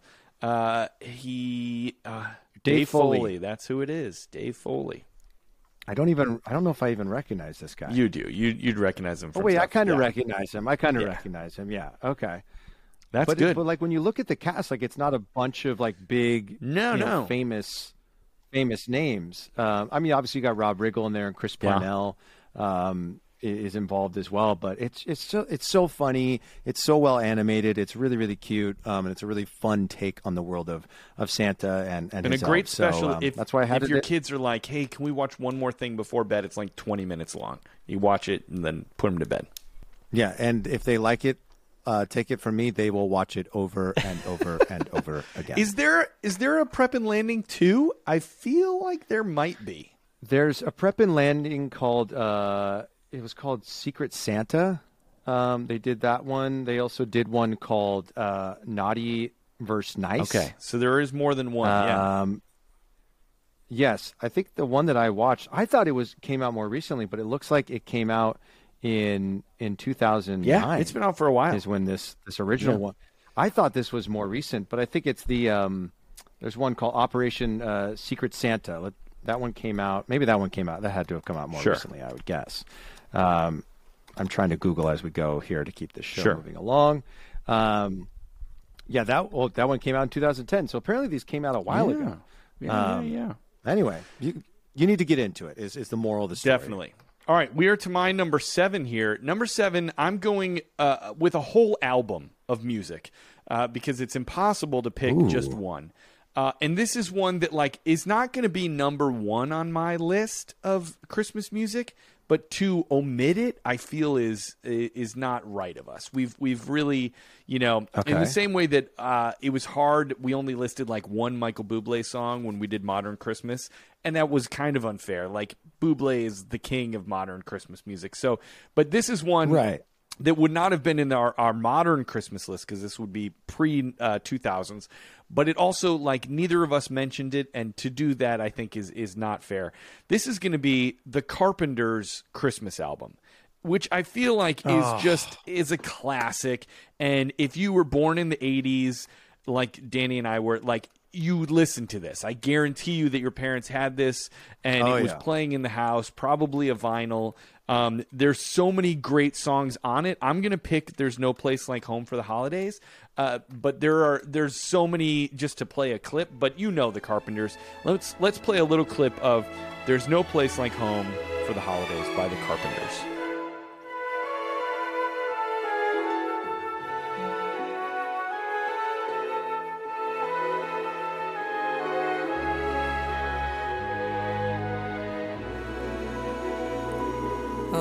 There's no place like home for the holidays. For no matter how far away you roam, when you long for the sunshine of a friendly gaze, for the holidays you can't beat home, sweet home. I met a man who lives in Tennessee, Pennsylvania and some homemade pumpkin pie. From Pennsylvania, folks are traveling down to Dixie's sunny shore.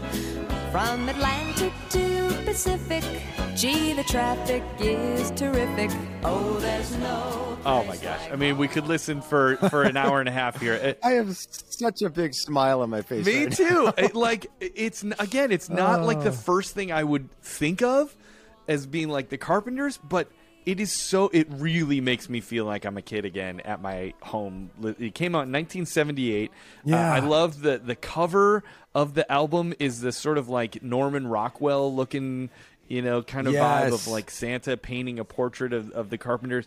It's just so good and so lovely and really like, you know, we talk a lot about nostalgia on this show, but it really feels so nostalgic and so just warm and happy and, and cozy and exactly what I want to think about in the holidays. So if you don't have the Carpenters Christmas ah, album in your list of your Christmas playlist, you got to add it because it's just the best. You got to get it.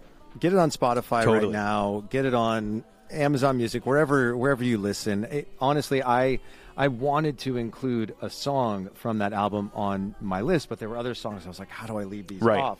So I'm so glad that you included the whole album because my mom was recently giving me a hard time about it. She goes, I love how you said like. You know you love it, but yet you didn't include like any songs Right. from it on your list, and and she's totally right. Um, but she's also not sitting in this hot seat with so much So pressure, much like trying to think of like these. There's so much pressure, um, and we just can't include everything. But another song I want to shout out from that album is "Merry Christmas, Darling." Oh yeah, Merry Christmas, darling. Oh, that's a good one. it's true. That's a Oh. good one. Oh God, I can just hear her. I mean, she almost feels like the original sort of like uh, female voice of, Of the Christmas, holiday yeah, season, right? totally. Like before Mariah Oh, Carey, yeah. like hearing Karen Carpenter sing Christmas music is just So oh, lovely. It makes my heart happy. Um, great choice, Eric. Um, all right, so number seven for me Mhm. is a um, would have been on our things to do Okay. at Christmas list, and that is something that I couldn't possibly have put on the list at that time because I feel like it was too fresh. And um, but it is it is definitely something that has come to mean a ton to me at the holiday season, and that is um, to do the Christmas countdown show. Oh, we made that the list. has quickly become. We made the list. I told my wife about this last night. She goes, "You can't include that on your list." And I was like, "What do you mean I can't include this on my list?" I said, and "She goes, well, it's not done yet." I said, "It doesn't. It doesn't matter. Like, it has become one of my favorite things right now about like Christmas. Like when I think of things to do in Christmas 2021, and hopefully Yeah. many Christmases to come." It's getting to hang out with one of my good buddies, Eric, and talk about one of the things that I love the most, Christmas, and to get to interact with so many people from all corners of the Yeah. world that are Christmas obsessed like us. Like this show, as we shared earlier, has just come to mean so, so much to me. It has brought so much joy into my life. And, and I'm grateful for it. So it will, it is now, and for many years to come, will be one of my favorite things to do at Christmas time. Will be to think of creative ideas and lists and and talk about Christmas with Eric I love and that. to produce the Christmas countdown show. So anyway, um, I love that. I think that is hashtag hashtag uh, Danny. Yes, that is good. But we weren't number one. Come on. Uh, I mean, you got to hear the rest of my list. You know, it's and it's too fresh. That's It's- true, it that's is- true, It that's is a little fresh. I felt like it'd be really self-serving of us. And number one is me. is is the show that I My get favorite to host. part of Christmas is myself. It reminds me of um, I produced a show years ago for History Channel called Milwaukee Blacksmith, and I don't know if they listen to the show. So Kent, uh, Shannon, if you're listening, um, I had a great time working with you all. Um, but we did this one episode where because they're like old school like blacksmiths, and they did these like incredible builds. Like we did a six foot tall Death Star fire Whoa. pit made out of Cool. steel. Um, we did like this huge like floating beer tap that we installed up by the old Pabst Brewery that was like 18 feet foot tall, and it looked like it was just suspended in midair because we we hid like the anchor uh, pole inside like a lager Cool. flow coming out of the out of the beer tap. But one of the builds we did uh, was for this guy who was like a huge collector of Indian motorcycles, um, the the company Indian, and we did a like a steel bar for Cool. him. And when we did like the big reveal, you know, we wanted to have like a big wrap up moment, like we always do at the end of these like build shows, Yeah. where like we get like the big pull away and all that sort of stuff. And so we're like, okay, you know, Kent, why don't you get in there and like, you know, since you're around a bar, like raise a toast, you know. And so Kent goes to Milwaukee Blacksmith. Um, and so we're like, Kent, you realize by raising that toast, you were basically like saying, to, me. um, like, why wouldn't you toast to the guy who paid you to build the, That's this hilarious. thing? Uh, as he was there, and it was like this huge gathering of all these like motorcycle guys in the middle of this like huge, Right. you know uh, warehouse this guy had. So it was anyway. Whenever I think of like people raising a toast, I always think to me. Um, just- That's good. That's anyway, good. um, a little anecdote for you all there. Let, let's keep it. All right, we're moving along. we? So this is what is this number six for me? Number Six, six. Okay, yes. this is. I- guess we could have put this technically on our movies list, but it's not a movie that I've seen. It's more an event that happened, and there's a movie about it that I want to see. But the event itself is something that I think is cool and wanted to talk about. Um, so, All right. the event is called the Christmas Truce. Do you know about the Christmas Truce? No the Christmas Tell truce more, please. took place during World War One between British and German soldiers. Oh, yeah, yeah, yeah, There yeah, yeah. was Yes. this truce, this sort of unspoken truce that happened in the middle of World War One. They were they were only about five months into the war. Obviously, world all wars are terrible. World War One was just horrific with trench warfare and like mustard gas and bayonets. I mean, it really was a terrible, terrible war.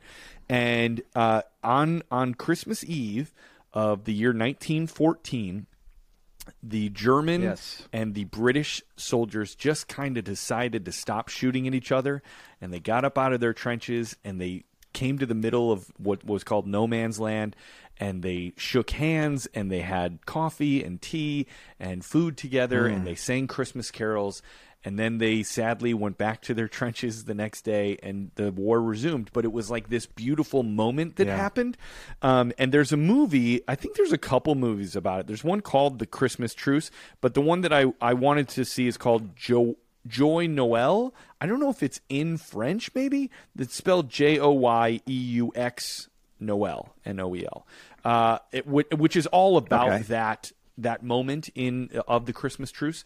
Uh, so I, I I saw it on a list of uh, you know great Christmas movies, and it's not something that I've seen, but I want to see. And and I knew about the event of the the Christmas truce happening, uh, so it, it was just something that I thought was cool, and I, I wanted to bring up in case people had not heard of, and recommend the movie, even though I haven't yes. seen it. I. That's so great that you brought that up. I feel like I saw that in a World War One movie, Hmm. or maybe it was a TV show. Um, I'm trying to think of which one. It, like I can picture it in in a film Yeah. where they're like getting out of the trenches and like r- walking towards each other, and then they like sing Christmas Yeah. carols together. Oh my gosh! Oh man, I can't think of it right now. I, I'm gonna. Was it Warhorse? I never saw War Was it Horse. maybe War Horse? I don't. I don't know. I don't know. Anyway, I'll, I'll do a deep dive into that. I've got a lot of Yes, deep you do. dives to do uh, over the next Yes. like, week. But I'm so glad you brought you brought that up. That's that's such a great one. And you know, it what I've realized about doing this Christmas list is as we were sort of getting into our show and we were coming up with all these themes, I started to get a little worried about like, oh my gosh, are we going to have enough themes to carry us through an entire season? And furthermore, how would we do a second season of this show where we've touched on, you know, all Right. these like the first themes that come to mind? But that's what's been so fun about this is that through our conversations, we're learning about all these different things we can dive into, and then all of our incredible listeners are sending stuff in, are yeah. reaching out to us and saying like, "Hey, you should do like top five Yeah. Scrooges. You should do top five this or whatever it might be." So, so if you have ideas for theme lists for us to do for season two, please keep them Send them in. Uh, via our DMs on Instagram at Christmas Countdown Show. Um, we we want them, we need them, and we will use them. Um, that's a great one. Okay, uh, moving along to my number six. This is going to be a song. Okay. And honestly, after after we recorded our top ten Christmas songs episode, which was like our first countdown we Yeah. ever did, um, I think it was the next day this song came on the radio or on like a shuffle playlist, and I was like, "Oh my gosh, Danny, what have you done? How in the world did you not think of this song?" And, and I'm sure that's what a lot of our listeners have thought listening to our shows. Like, how did you forget about this Right. movie, or how did you forget about this song? And it is not easy to come up with 10 um, and to narrow it down when you're talking about hundreds if not thousands of songs that you're trying to Yeah. like remember in your mind but but this song specifically came on the day after we recorded that episode or released that episode and it is white christmas but the version by the drifters um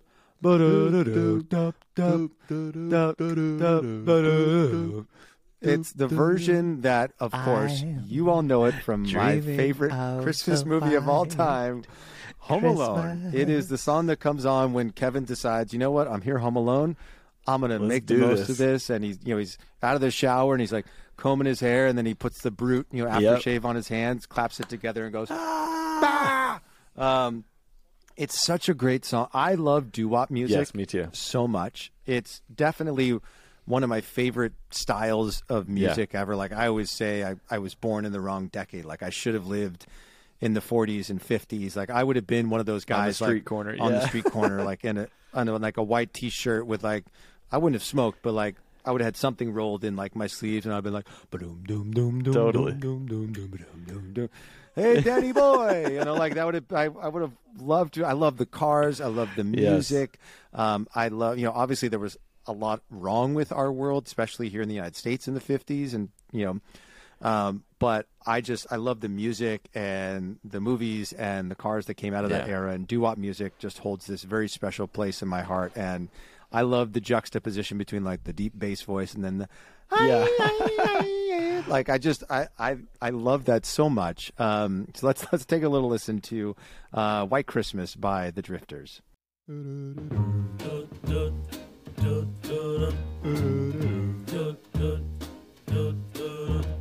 I'm dreaming of a white Christmas, just like the ones I used to know,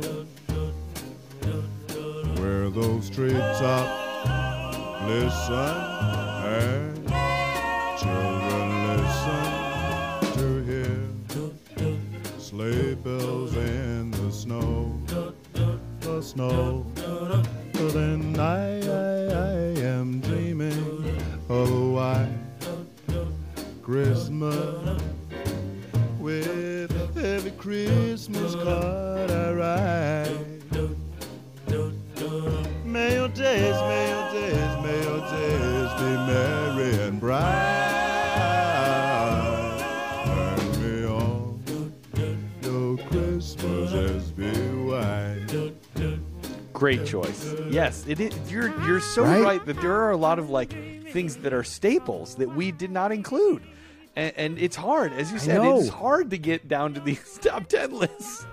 It's hard. There's so many do great it? ones, It's- but that is I that is a know. classic. You're right. That was a good one that sadly we Chris missed.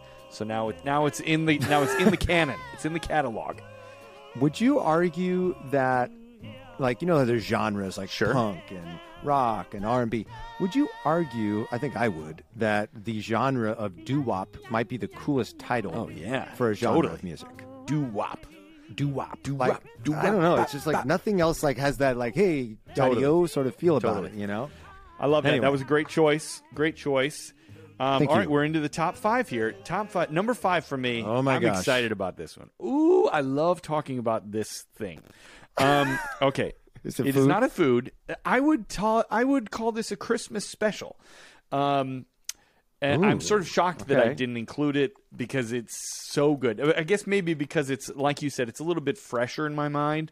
Um, but it, okay, Okay. there is a company of actors called the Mischief Theater Company. They're a uh, group of about uh, probably seven or eight actors um, who are based in England, in, in the UK. And they came up with a Okay. show uh, that was eventually on Broadway called The Play That Goes Wrong. Play That Goes Wrong is probably one of the funniest things I've ever seen on a stage. I had actually seen this group of players. Um, they did a short version of the play that goes wrong for a Queen's uh, like comedy festival in like 2005 or something. And I'd seen it on YouTube, and I was like, "Oh my gosh, that is hilarious!"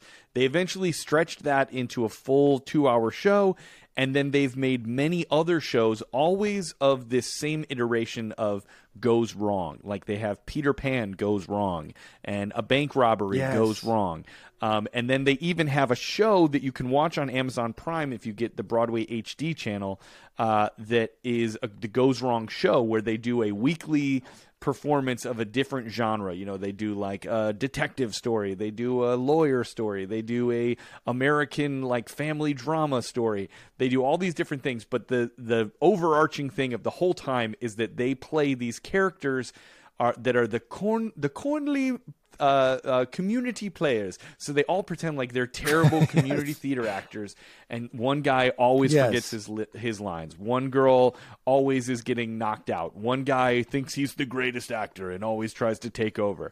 One guy loves when the audience laughs, and he always is like, "Oh, they're laughing at me," and he kind of breaks character. They're so charming and so funny. Yes. Anything that you see by them, I highly recommend. But they have two Christmas specials. But if you just search "A Christmas Carol Goes Wrong" was their first one, and it is spectacular. It is so funny. The jokes are so silly and so lovely and lovable. Uh, they're just uh, if you like the show. Um, uh, noises off where like things go wrong then Yes. you will love this stuff. It's all of that same world. Uh, let's play a tiny little clip from christmas carol goes wrong. I don't know how much you'll be able to understand from this because it does sort of take uh, just know that things are going wrong and and everyone is not saying the right lines and and you know uh, uh, there's lots of hijinks that are happening. But here's a little clip of christmas carol goes wrong by mischief theater company ding dong merrily the sky.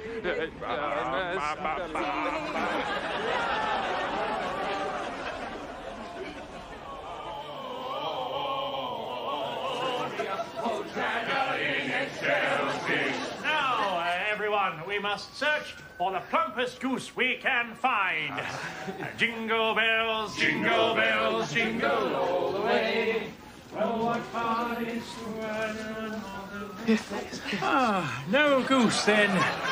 But very well, Bob Cratchit. If this is what you desire most, then it is what you shall have.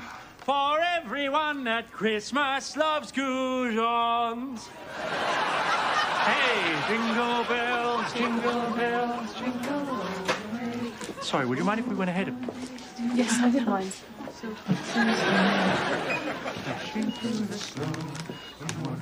Greetings, good fellow. Jingle bells. Give us the Snickers. Take one yourself. What? Take one yourself! Okay, okay. Now, everyone, we shall return to Bob Cratchit's house and present him with the finest Christmas feast he has had in all his life.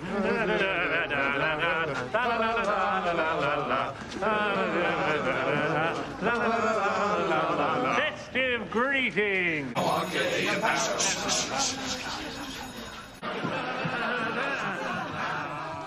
It's so good. It's so funny, and uh, trust me, it is well worth the the you know sitting down for an hour and watching it. Uh, I believe that it's on YouTube. and It's probably an illegal version, but you can probably check it out there. Um, or uh, you, if you go on Amazon Prime and you get the Broadway HD like add-on channel, it's definitely under that as well. Um, so definitely look for the Goes Wrong show, specifically the Christmas Carol goes wrong, uh, and you will. My kids love watching these specials with me and my wife. We we just laugh so hard at it. So definitely check that out. Uh, I will be checking that out tonight. Well, actually, no, I'm going to a concert at Disney Concert Hall tonight. But uh, tomorrow night, I will watch it because I love them so much. I saw that production of uh, A Play Goes Wrong on um, on Broadway. I think I went and saw it four times or five So times good. just because it was so so well done. It's like the moment you walk into the theater, the show starts, which I just have so much respect for performers who are not, not like, I don't perform until Right, the right, right. comes up. Like, because you're just you've walked into this whole experience and they're walking down the aisles and the sound guy's up in the box and he's trying to figure things out and there's things going wrong with like planks on the stage flying up and And they they printed just- it's they brilliant. printed all their programs like just a little bit off center so that the words like don't or no, they're or upside, down. or oh, oh, that's right. Yeah, yeah, yeah. Yeah, it spills off the Yeah, end of the like it was playbill. poorly That's right. printed. oh my gosh. Yeah, one of the guys who I think is a I don't know if he's a founding member of uh, Mischief Theater. Uh, my gosh, I'm totally blanking on his name right now. Maybe you know his name. Maybe I you don't know any Maybe of their names. Searching, But the people that are in it are Um, the people oh that write gosh. it. Okay. Um, his name is oh Henry Yes, Lewis. he's the Henry bigger Lewis guy, is his yeah. name. He played yes, the guy with the Yeah. beard. He came on the the Broadway. Oh, he's great. Yeah. Um, we did an episode, and he's just so so incredibly hysterical. So please go go find their work if you don't have. Broadway HD, I think you can rent things like a one-time rental sort of thing through Broadway HD without a subscription. Or if you go the YouTube route, we can't stop you from doing that. Why not go donate to them in some capacity? I'm sure if they're a Do theater that. company in the UK, they're probably nonprofit. So send them a little cash. Send them a few, you know, pounds uh, for Christmas, as it were. But um, that's such a great selection, Eric. Thanks, Nicely buddy. done. Thanks. Um, all right, so number five for me is a is a thing to do. Um, we did that I don't know six ish Mhm. episodes ago. We did things to do, and this is something much like the Christmas countdown show. It was something that came into sort of my existence this holiday season in a real measurable, significant way, and that is um, listening to my daughter sing Christmas songs. Um, has become one of my favorite favorite things in the world because she'll do it. You know, my- daughter is like very independent and very like I only will do this when I sort of want to do it uh, sort of Right. person, which I love because she's strong and and fierce, and I love that about her. So a lot of times she'll just a song will come on, and or I'll just hear her down the hallway. I have this video I got of her a couple weeks ago, where I was walking down the hallway and I heard. I heard like what sounded sort of like jingle bells coming from uh, our other daughter's room because that's where we moved a lot of the Right. old toys. And I heard jingle bells, and I'm walking down the hallway and I hear jingle bells, jingle bells, jingle all the way. And she's just sitting in there on her own with this little set of like jingle bells, just shaking them, singing jingle Oh my bells to God, it's herself. so good. And so like I shot a video of it. I'll I'll I'll get that up on our social media as well of her just like singing jingle bells to herself. Um, and now like her current, she has two songs that are like her favorite Christmas songs currently, and that is uh, "Holly Jolly Christmas" by Burl Great. Ives. Um, she absolutely loves that song. And now "Hippopotamus for Christmas" is like her her number number one jam. And as I mentioned in our last episode, she's like figured out how to get our Amazon device to like fire up, and she requests Yeah. it all the time. So um, just seeing her starting to get into the holiday season in the way that we are, and to love singing Christmas music, it just um, it absolutely warms my heart, and it's quickly become one of my, my favorite things about the Christmas season. I love So that. That's uh, that's number five. Did I ever me. tell you Yeah. that uh, a lady that goes to my church, her mom is the singer of "I Want a Hippopotamus for Christmas," and yeah, and she, her mom, Gail? uh, yes, uh, I guess whatever, uh, whatever, Gail, I don't know who sings it, Gail. Oh, Gayla, Gayla, excuse me, it's Gayla. Gayla Peevey. Peevey is her mom, and she sang it when she was serious? a kid, but now she's like just a regular like mom. She's not like a big performer. She's like an older lady in her probably 60s or 70s now. And but every year at Christmas she gets to go on a couple of radio shows or morning TV shows and be like, "Yeah, I was the one who sang I want a hippopotamus for Christmas when I was like 9 years old or whatever." And uh, yeah, but her we we've I don't know if we've ever met her mom, but we her daughter is a, a friend of ours from our church, which is kind of funny. Why has she not been on our show? I know. Well, maybe That maybe season two. opportunity season two. right there. Season two. Okay. See, we've got all this fodder This is for, good for season two. This is good. All right. So number four Yeah. for me. I want to know if you know about this. Maybe you do. Maybe you don't. Okay. Uh, me and my brother Kyle watched this TV special. I guess we'll call it. Uh, when we were kids in the '80s, and we thought it was so beautiful and awesome. And then when I showed it to my wife and kids, they teased me about it because they're like, "What is this thing that we're watching?" It is called The Snowman. Do you know this 1980s uh, TV special called The Snowman? It says the way think I that they do. describe it is uh, an Eng- after an English boy makes a snowman on Christmas Eve, it comes to life and takes him on an adventure to the North Pole to meet Santa Claus. Came out in 1982, uh, directed by Dianne Jackson Okay. and, and Jimmy. T. Murakami. Uh, it's sort of most Okay. famous for the song "Walking in the Air," which is "We're walking Hmm. in the air." Da, da, da, I have no idea what you were singing to me. it's like uh, this little spe- it might not even be like half hour long. It might be like a 10 minute movie honestly. Um, and Okay. basically it's all animated. I don't know that there's even any talking in it. It's just that song plays and this it's like a, a beautiful child's book uh, children's book illustration come to life and this snowman like picks up this kid and they go flying through the air and they go to the north pole. It's beautiful and it's really great and i don't know why my wife and kids think it's creepy or weird. I think it's great and nostalgic and wonderful so you should check it out. We'll play a tiny clip of that song because maybe my singing didn't do it justice but here's a little clip from the snowman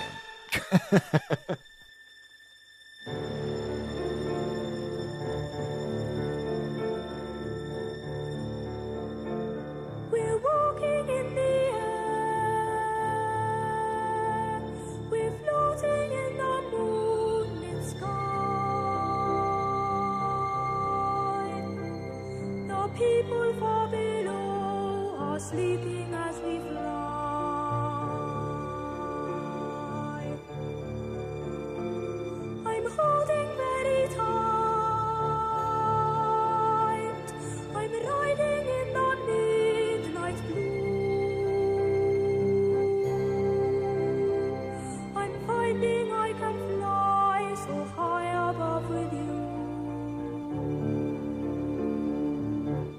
So do you know that does that does that sound familiar to you at all Eric, I have never heard of this in my life.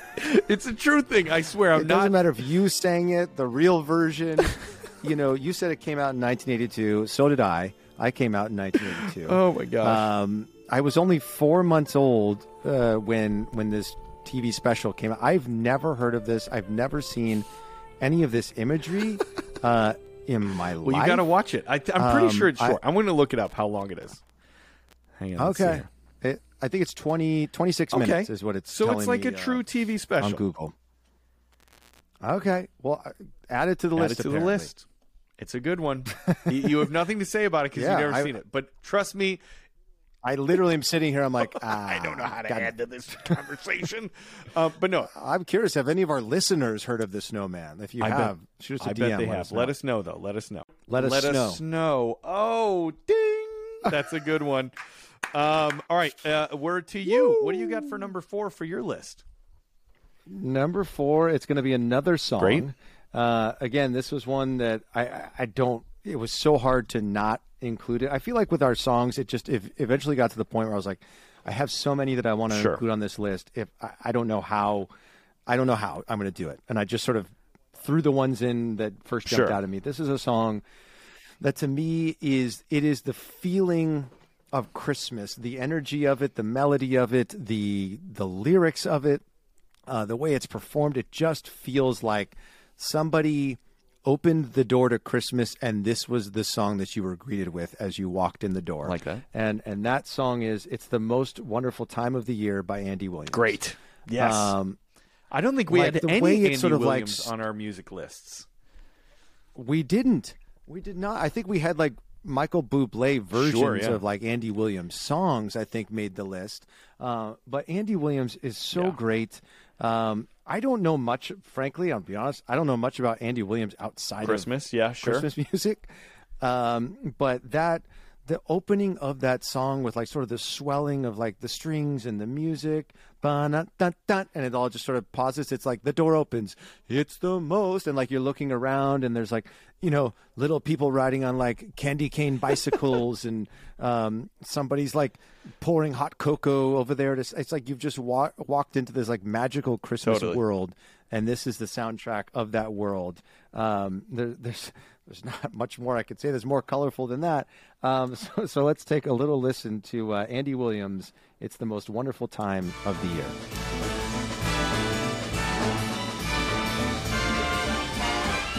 It's the most wonderful time of the year. With the kids jingle belling and everyone telling you be of good cheer. It's the most wonderful time of the year. It's the hap- happiest season of all.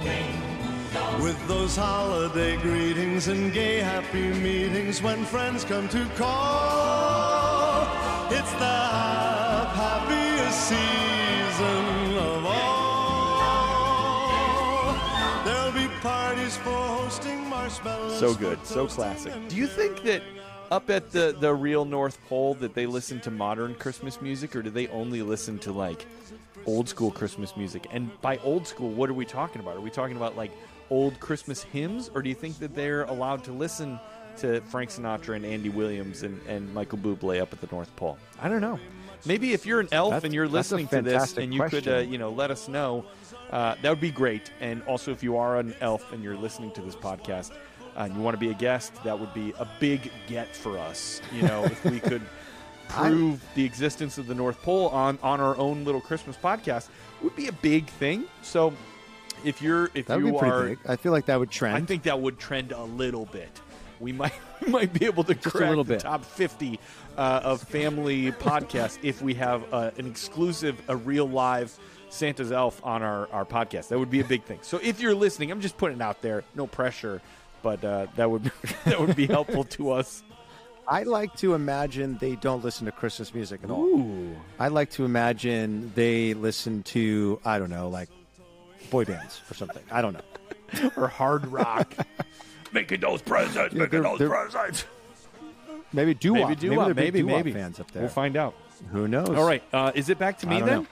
Uh, okay, number ping pong back to you. back to me. Okay, this is a song that I actually was trying to find when we were doing our modern Christmas list, and I knew that I had taken a screenshot of this album. It was an artist that I was not very familiar with, but I found last Christmas, and I remember loving it, and I could like sort of picture the screenshot of the the album cover when we were doing our list, but I could not think of what her name was.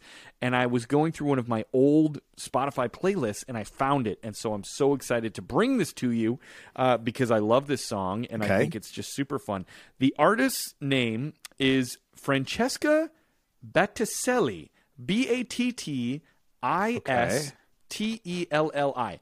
Battistelli, Battistelli, Francesca Battistelli. Maybe she's not more famous because her last name is very hard to pronounce, but um, Or maybe she's famous Maybe in Italy or wherever she's from. Possibly, but I think she's American. But I don't know. Let's see here. Uh, okay, I'm pulling up the song. The song is called "Christmas Is." Christmas is is the name of the song. Christmas Uh, Is, The okay. artist is uh, Francesca Battistelli. I'm going to play you a little clip of it right here, so you can hear what it sounds like. Christmas is music and family in town. Christmas is Snoopy and Charlie Brown. It's anticipating that snow's gonna fall and praying for some place to park at the mall. It's mom going crazy cause the turkey got burned. It's saying thanks for some gift you'll return. Christmas is caroling kids at your door. It's paper and ribbon all over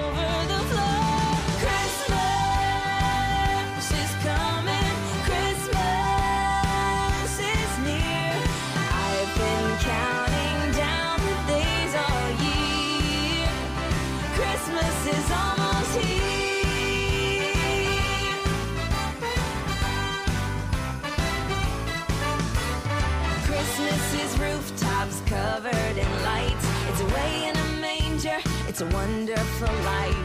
Christmas is caring for those who've got nothing. It's dropping your change in the bell ringer's bucket. Christmas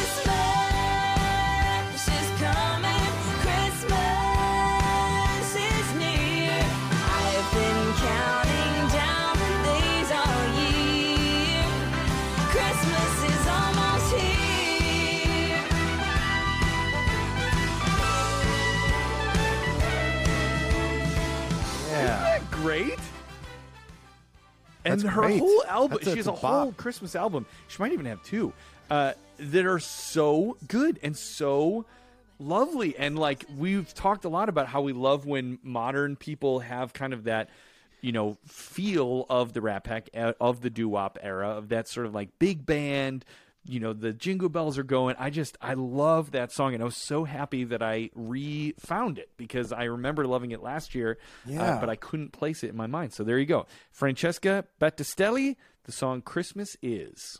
That's such a great song. Um, she. It turns out she's from New York There City. you go. She's not from uh, Italy, as I was sort of suggesting. To me, her voice had a had a, a little tinge of uh, Carrie Underwood. Yeah. I was hearing some Carrie Totally. Underwood in there as I we were hear that. listening to that. That was that was great, though. I'm so glad that she's getting a shout Yeah. out. So, uh, Francesca, if you're listening or you know Francesca, uh, have her come listen to this episode, and, and we're gonna have to give you some more love uh, going into Totally. season two. That was great.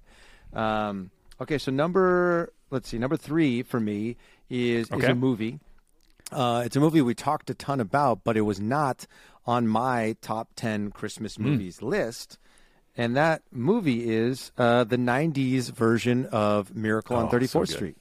I did not include it on my movies list. It frankly was a movie I, I don't think I'd watched probably since Right. it came out in the 90s because for some reason I don't know why I just always thought that that Miracle on 34th Street was a movie I wasn't going to like or that I didn't like it when I was a kid. Maybe maybe I, I mentioned this when we did that episode about Santas is that I think because there's so many adult characters in the film I just thought like oh Not for me. it's just a Yeah. bunch of adults and like one kid not for me you know but then I went back and watched it a few weeks ago, and I absolutely fell in love with it. It's obviously a classic.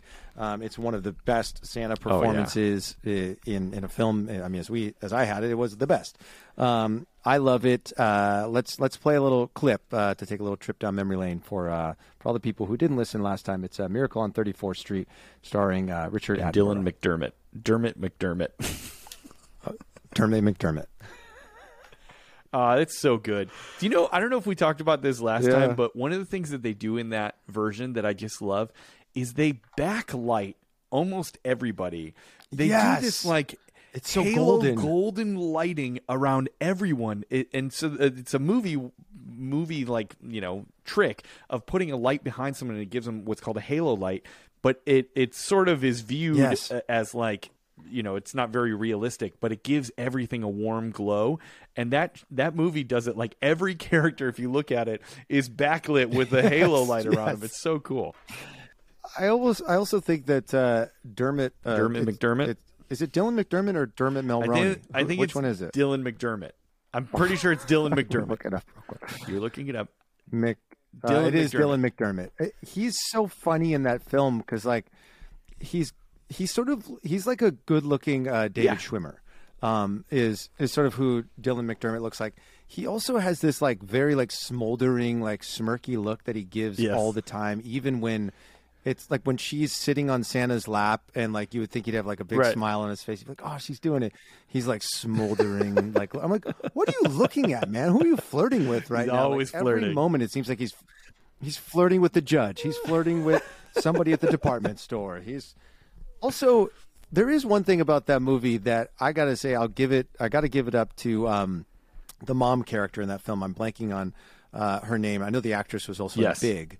Um, I, I can't remember her name off the top of my head, but that moment when he proposes to her is is such a great moment when she's like, "What remotely gave you the idea that that was like even a thing that you should be doing?" Because in in the framework of the movie, I almost feel like you kind of are supposed to feel bad for his Right. character, but then you think about what we've seen in the film so far.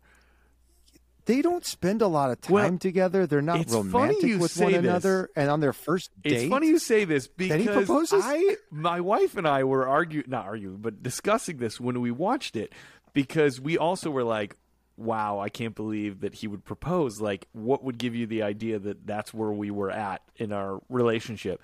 But I do think Yeah. that they have been casually dating before the movie.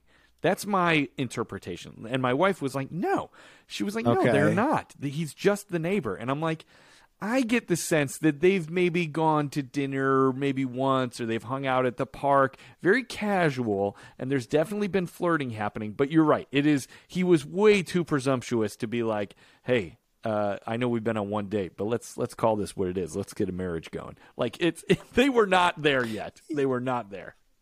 It wasn't it the first it was like the first time that they Yes. kissed right and then all of a sudden he's like getting down on one knee and proposing it Too felt- fast. Too fast. know. Too fast, too soon. right, her her character is uh, is uh, Dorey Walker that's the name of her character in that film and it's played by uh, Elizabeth, Elizabeth Perkins, Perkins, yes, of course. um, who's I was watching the film I was like why do I know her why do I know her and then all of a sudden it dawned on me I was like Yeah, oh totally. big Totally. that's where I know her from um, anyway yeah he he really needed to pump the brakes Yes. on that situation I Slow down, the Dylan. moral of the story Dermot but McDermott. Slow down. Dermot McDermott. but I mean, the good news is eventually Santa just brings He them says, together Hey, anyway. I see where this is going. All right, here we go. Number two for me. Right, exactly. Uh, I'm going with a song that you probably have never heard. Uh, the song is called Okay. "A Thousand Candles." It is. I did it. I did some research, and it was very hard to determine whether this song was an old hymn or if it had sort of like been just passed down through the years. Hang on, I'm pulling up the actual details about it right now. Uh, th- the versions that I could find were by a lady named Evie Carlson. Um, but it seems to be in some Okay. hymnals. The reason that I am bringing up this song is because uh, this is the song when I was growing up in Chicago. I went to a church called Grace Lutheran Church, and uh, I was in Okay. the choir, the adult choir, with my mom. Um, and I would uh, every year at the uh, Christmas Eve service, they would do the service, and we would sing a bunch of songs up in the choir balcony, and we would have a band, and you know, and it was always a big Christmas show and everything. But at the end of the Christmas service, the choir would all go down. They would turn off all the lights. We've talked about this before. Uh, that the best part of a Christmas Eve Yeah. service is the candle lighting, and so they would light uh, turn off all the lights, and the choir would all come in down the right side and the left side of the church, and we would all have candles lit, and we would sing this song as we each choir member would reach to the aisle in front of them and light that light the first person's candle, and they would pass it down. Um, but it just really makes me think of Christmas time and, and in the most nostalgic way. Uh, it just really feels like me my childhood and and Christmas in particular. So I'm going to play you a, a little clip Yeah. of uh, a thousand candles, and uh, then I'll- we'll, we'll talk about it on the other side. Here we go.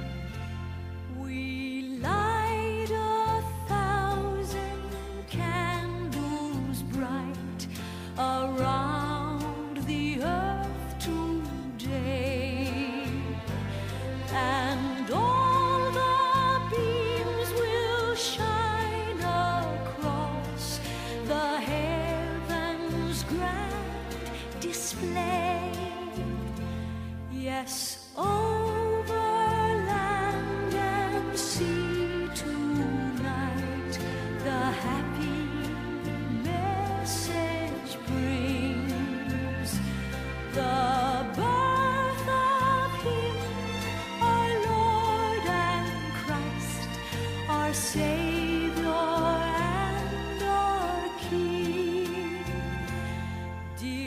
So it kind of continues. It continues along that way, um, and I remember we used to have these little red booklets that every year from when I was a kid, I remember seeing the when I was like you know three years old. I remember seeing the choir before I was in the choir, holding these little red booklets that had this song, and it was just like uh, printed on two pages and it just like uh, i know this does nothing for all the other viewers but it, is uh, listeners it is the most like nostalgic thing for me of imagining what my childhood was like on christmas eve singing in the choir with my mom and singing this song and being a part of the candle lighting. And so uh, uh, i didn't have anywhere else to put that but the song a thousand candles uh, an old I don't know if it's an old Lutheran uh, you know hymnal or or where that song came from. But if anybody else knows please let us know. Um, but if if you want a, a good little nice very calming that version is a little more countryfied but we would do it almost completely a cappella. Yeah. uh, and it was very very beautiful uh, and a beautiful moment in the Christmas service. So that was my number two. That's a that's amazing. I've I've never heard that song before. Now, Yeah. granted, I didn't grow up in a Lutheran church, so maybe that's Yeah, I don't know Maybe that's it's a- why a Lutheran Uh, I've never heard it before. You're introducing uh, so many new things to me. Like I I totally expected. I don't know why. I should know better at this point in time than to expect you to bring the expected here. Uh, I try to bring the I thought I'd be like, oh, Eric. You really do that with your with your stocking stuffers. You're like, you know, a credit card multi tool and a fidget spinner thing and all this stuff. I was like, uh, uh, baseball cards, uh, uh, Reese's. Like, I don't know. I, I love how create because I feel like for me, I basically just went to like the things that I couldn't include on previous lists. But this is, but that's what's fun about this show is No that rules. it's so different and fun and and and there's no rules, baby. I don't know. Uh, anyway, so number two for me, uh, I mentioned this a little bit earlier on our countdown here. Uh, it is a film that, since we started the show and since we started talking about Christmas movies, it is the one that it seems like the vast majority of people have bombarded our DMs, our comments, my personal page with, you have to watch this film. I was like, oh my gosh, people pump the brakes. My gosh. Um, and then I went and watched it uh, a few nights ago with my wife and absolutely fell in love with the film Klaus, uh, the the Netflix original. Um, I mentioned it earlier. The Klaus in that film, played by J.K. Simmons, is absolutely brilliant. The film itself is so funny.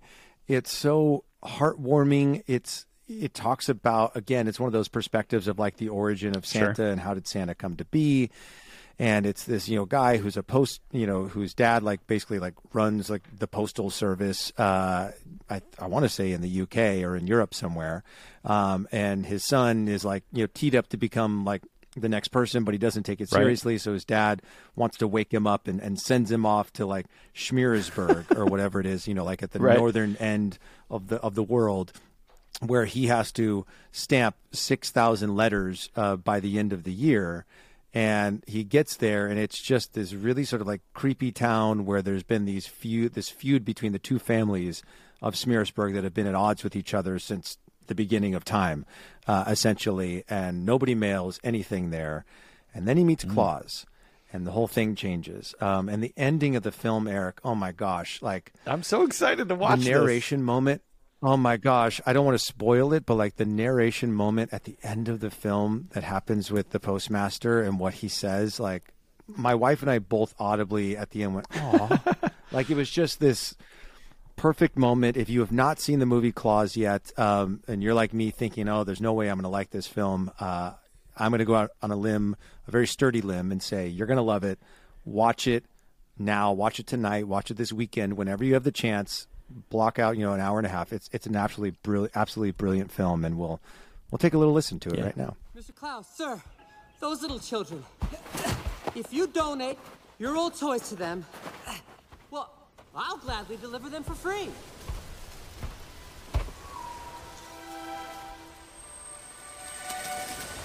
Mr. Klaus, wait! Please! Think of all the joy you'll bring their miserable little lives. Look, here. Poor little hair leaf. He only has sticks and stones to play with. So sad. And this one, little Pe- Penny, Patty, her doll was so old it crumbled in her arms when she came to me. And then Kristoff, little ugly Kristoff. This little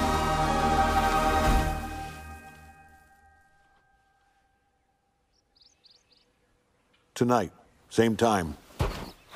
Great. Wait, same time, you mean dead of night? I could just take the toys now. No, I go with you. There's no need for you to come with me, really. I, it might be against the law for a non uh, certified postman to ride with me. I, I have to check the rule book. Great, tonight, then. I'll see you then. Good talk. Good talk. That's awesome. I'm I'm so excited to watch. I'm telling my family we're watching Klaus tonight. We're watching Klaus Yes! tonight. Get ready. I told him, and what I say goes in my house. no, Told that doesn't. what I say goes in this house. Now I may fall asleep at eight o'clock. I won't fall asleep. I promise. They're going to be watching That's right, Klaus that's right. tonight.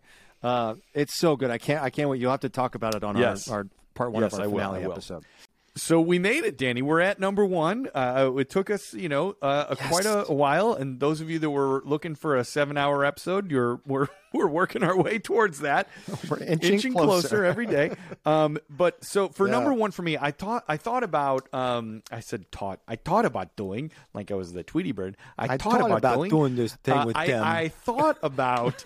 Uh, including Cow Christmas yet again, but I, I did bring it up, so it wasn't really Oh, Christmas. But this is your obligatory reminder to check out Cow Christmas on YouTube if you have not yet, because it is amazing and you will love it. Ah. Um, but number one for me is a song that I cannot even believe that neither of us put on our list. It is one of the best Christmas songs and just gets you so happy. And that's going to be the song Jingle Bells by none other than Babs herself, Barbra Streisand, the fast version of Jingle Bells. I, I don't know that there is a better song. It's just so it's so good and so perfect.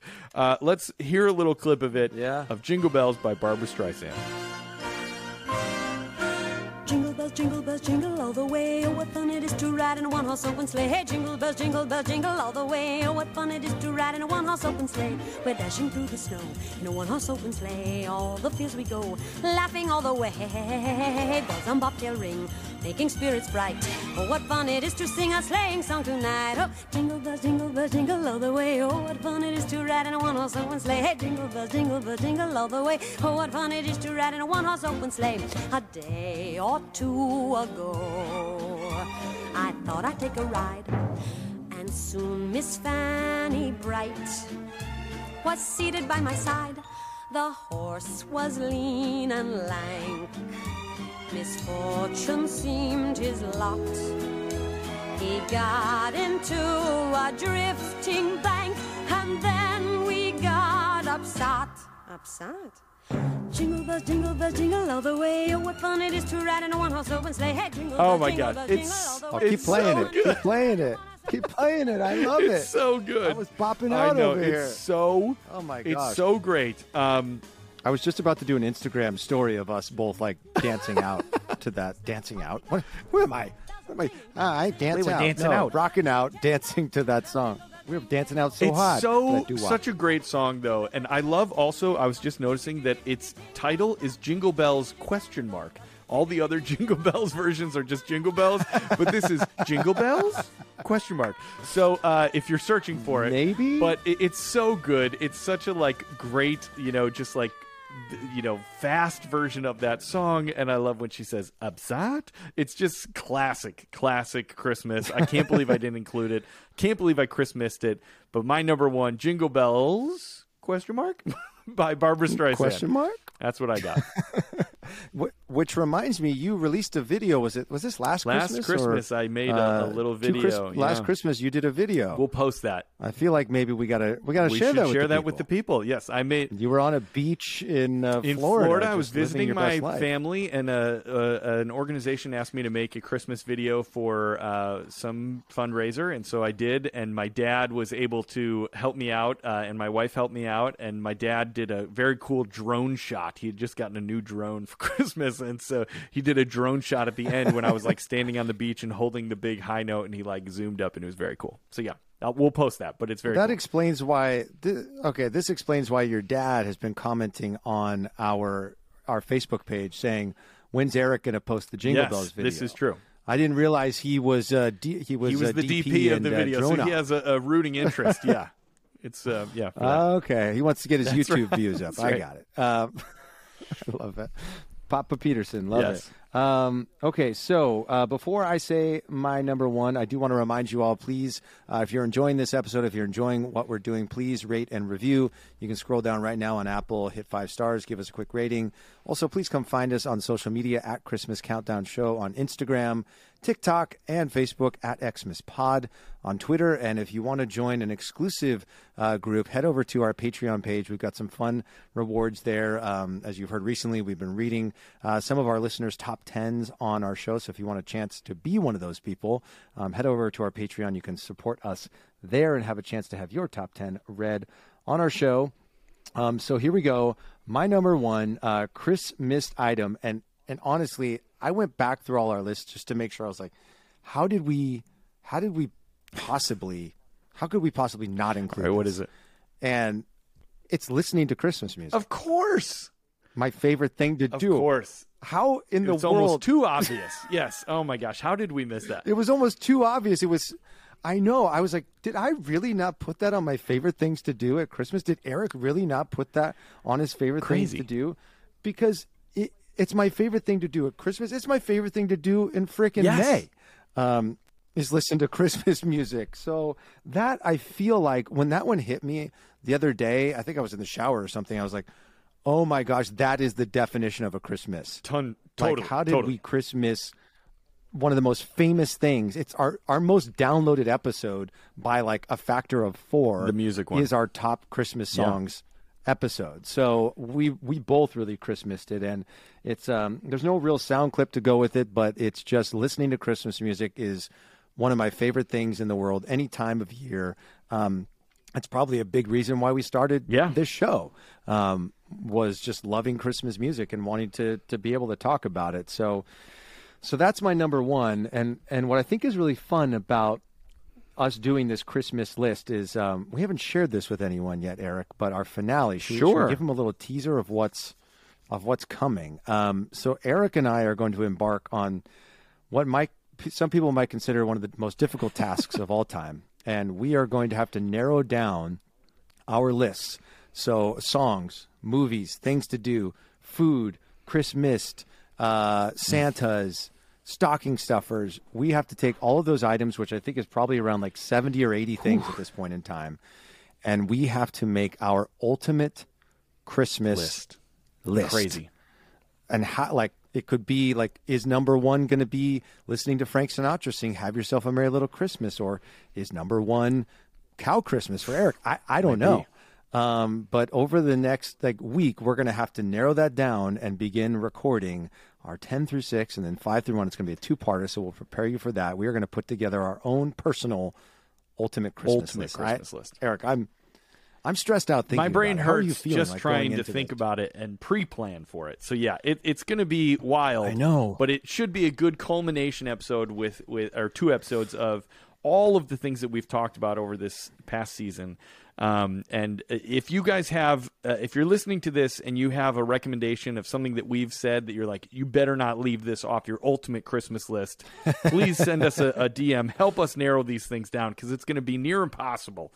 Um, but I think, don't but I think that what we, whatever we land on, should be a very exciting list and a very uh, uh, enjoyable list and and something that points you towards the best things that you can be a part of at Christmas. So uh, we hope that you've enjoyed Yeah. this episode, episode eighteen. Oh, Wait, yes. one more thing. What's one that? more thing, Eric, about our finale is I mentioned this on our social media, our Instagram Oh, yeah. the other day, but there is a really fun opportunity for you all to be a part of our two part finale. show. What we would love, I, I hear, yes, be in the show. I hear this all the time on like uh, Sirius XM does this a lot, where it'll be like they're like record a voice memo of you, you know, wishing a Merry Christmas to your family and friends, and send it to us at. Um, we want to do the same thing, so we want you on on your voice memo app on your phone or however you record audio to record yourself you know keep it quick you know please you know so that way we can include. We like to keep our possible, like episodes very 10 to 20 seconds. We would like to. Yeah, we don't like long episodes. Okay, we're not trying to do two-hour episodes around here. um, no, we want to hear more of us. No, um, we we want to include you all. You really have been a part of this journey with us, and, and we want to give you the platform, the opportunity to to wish a Merry Christmas, a Happy Holidays, Happy New Year to to those that you love most. So please go on your on your phone, whatever device you're using, record yourself. Let us know your name, where you're listening to, and wish a Merry Christmas uh, to those that, that are most dear to you. And then please email that to us at our email address, which is Christmas Countdown Show at gmail.com. Again, Christmas Countdown Show at gmail.com. You'll need to get those voice memos in. By the time this episode comes out, you've, you've got like a couple Yeah. days uh, to get those in. So, so get them to us ASAP. We want to include as many of you as possible in our finale because this really has become a family. This has become a crew, um, and we want to have your voices heard um, on that finale episode. Anyway, I know it cut you off there, X, so I'll, I'll let you yeah, get back basically to it. just saying that uh, definitely send those in uh, and follow us on the socials. Tell your friends if they have not listened to us yet. You know, they, they got a couple more episodes to to jump in uh, and hear live, but you can always obviously go back and listen to our back catalog and all these fun lists that we've made so far. Mm-hmm. Uh, and we got two left, Danny, two left of this Christmas season. Oh my gosh. But uh, until then, we just want to say we love you guys. It just became we so thank you so much for listening. It became so and real. as we say every episode on the Christmas Countdown Show, Merry Christmas. Happy holidays. I had a little bit of a break in my voice. I was trying to really Merry Christmas and Happy Holidays. We love you guys. Have a good one. We'll see you on the next episode. bye bye.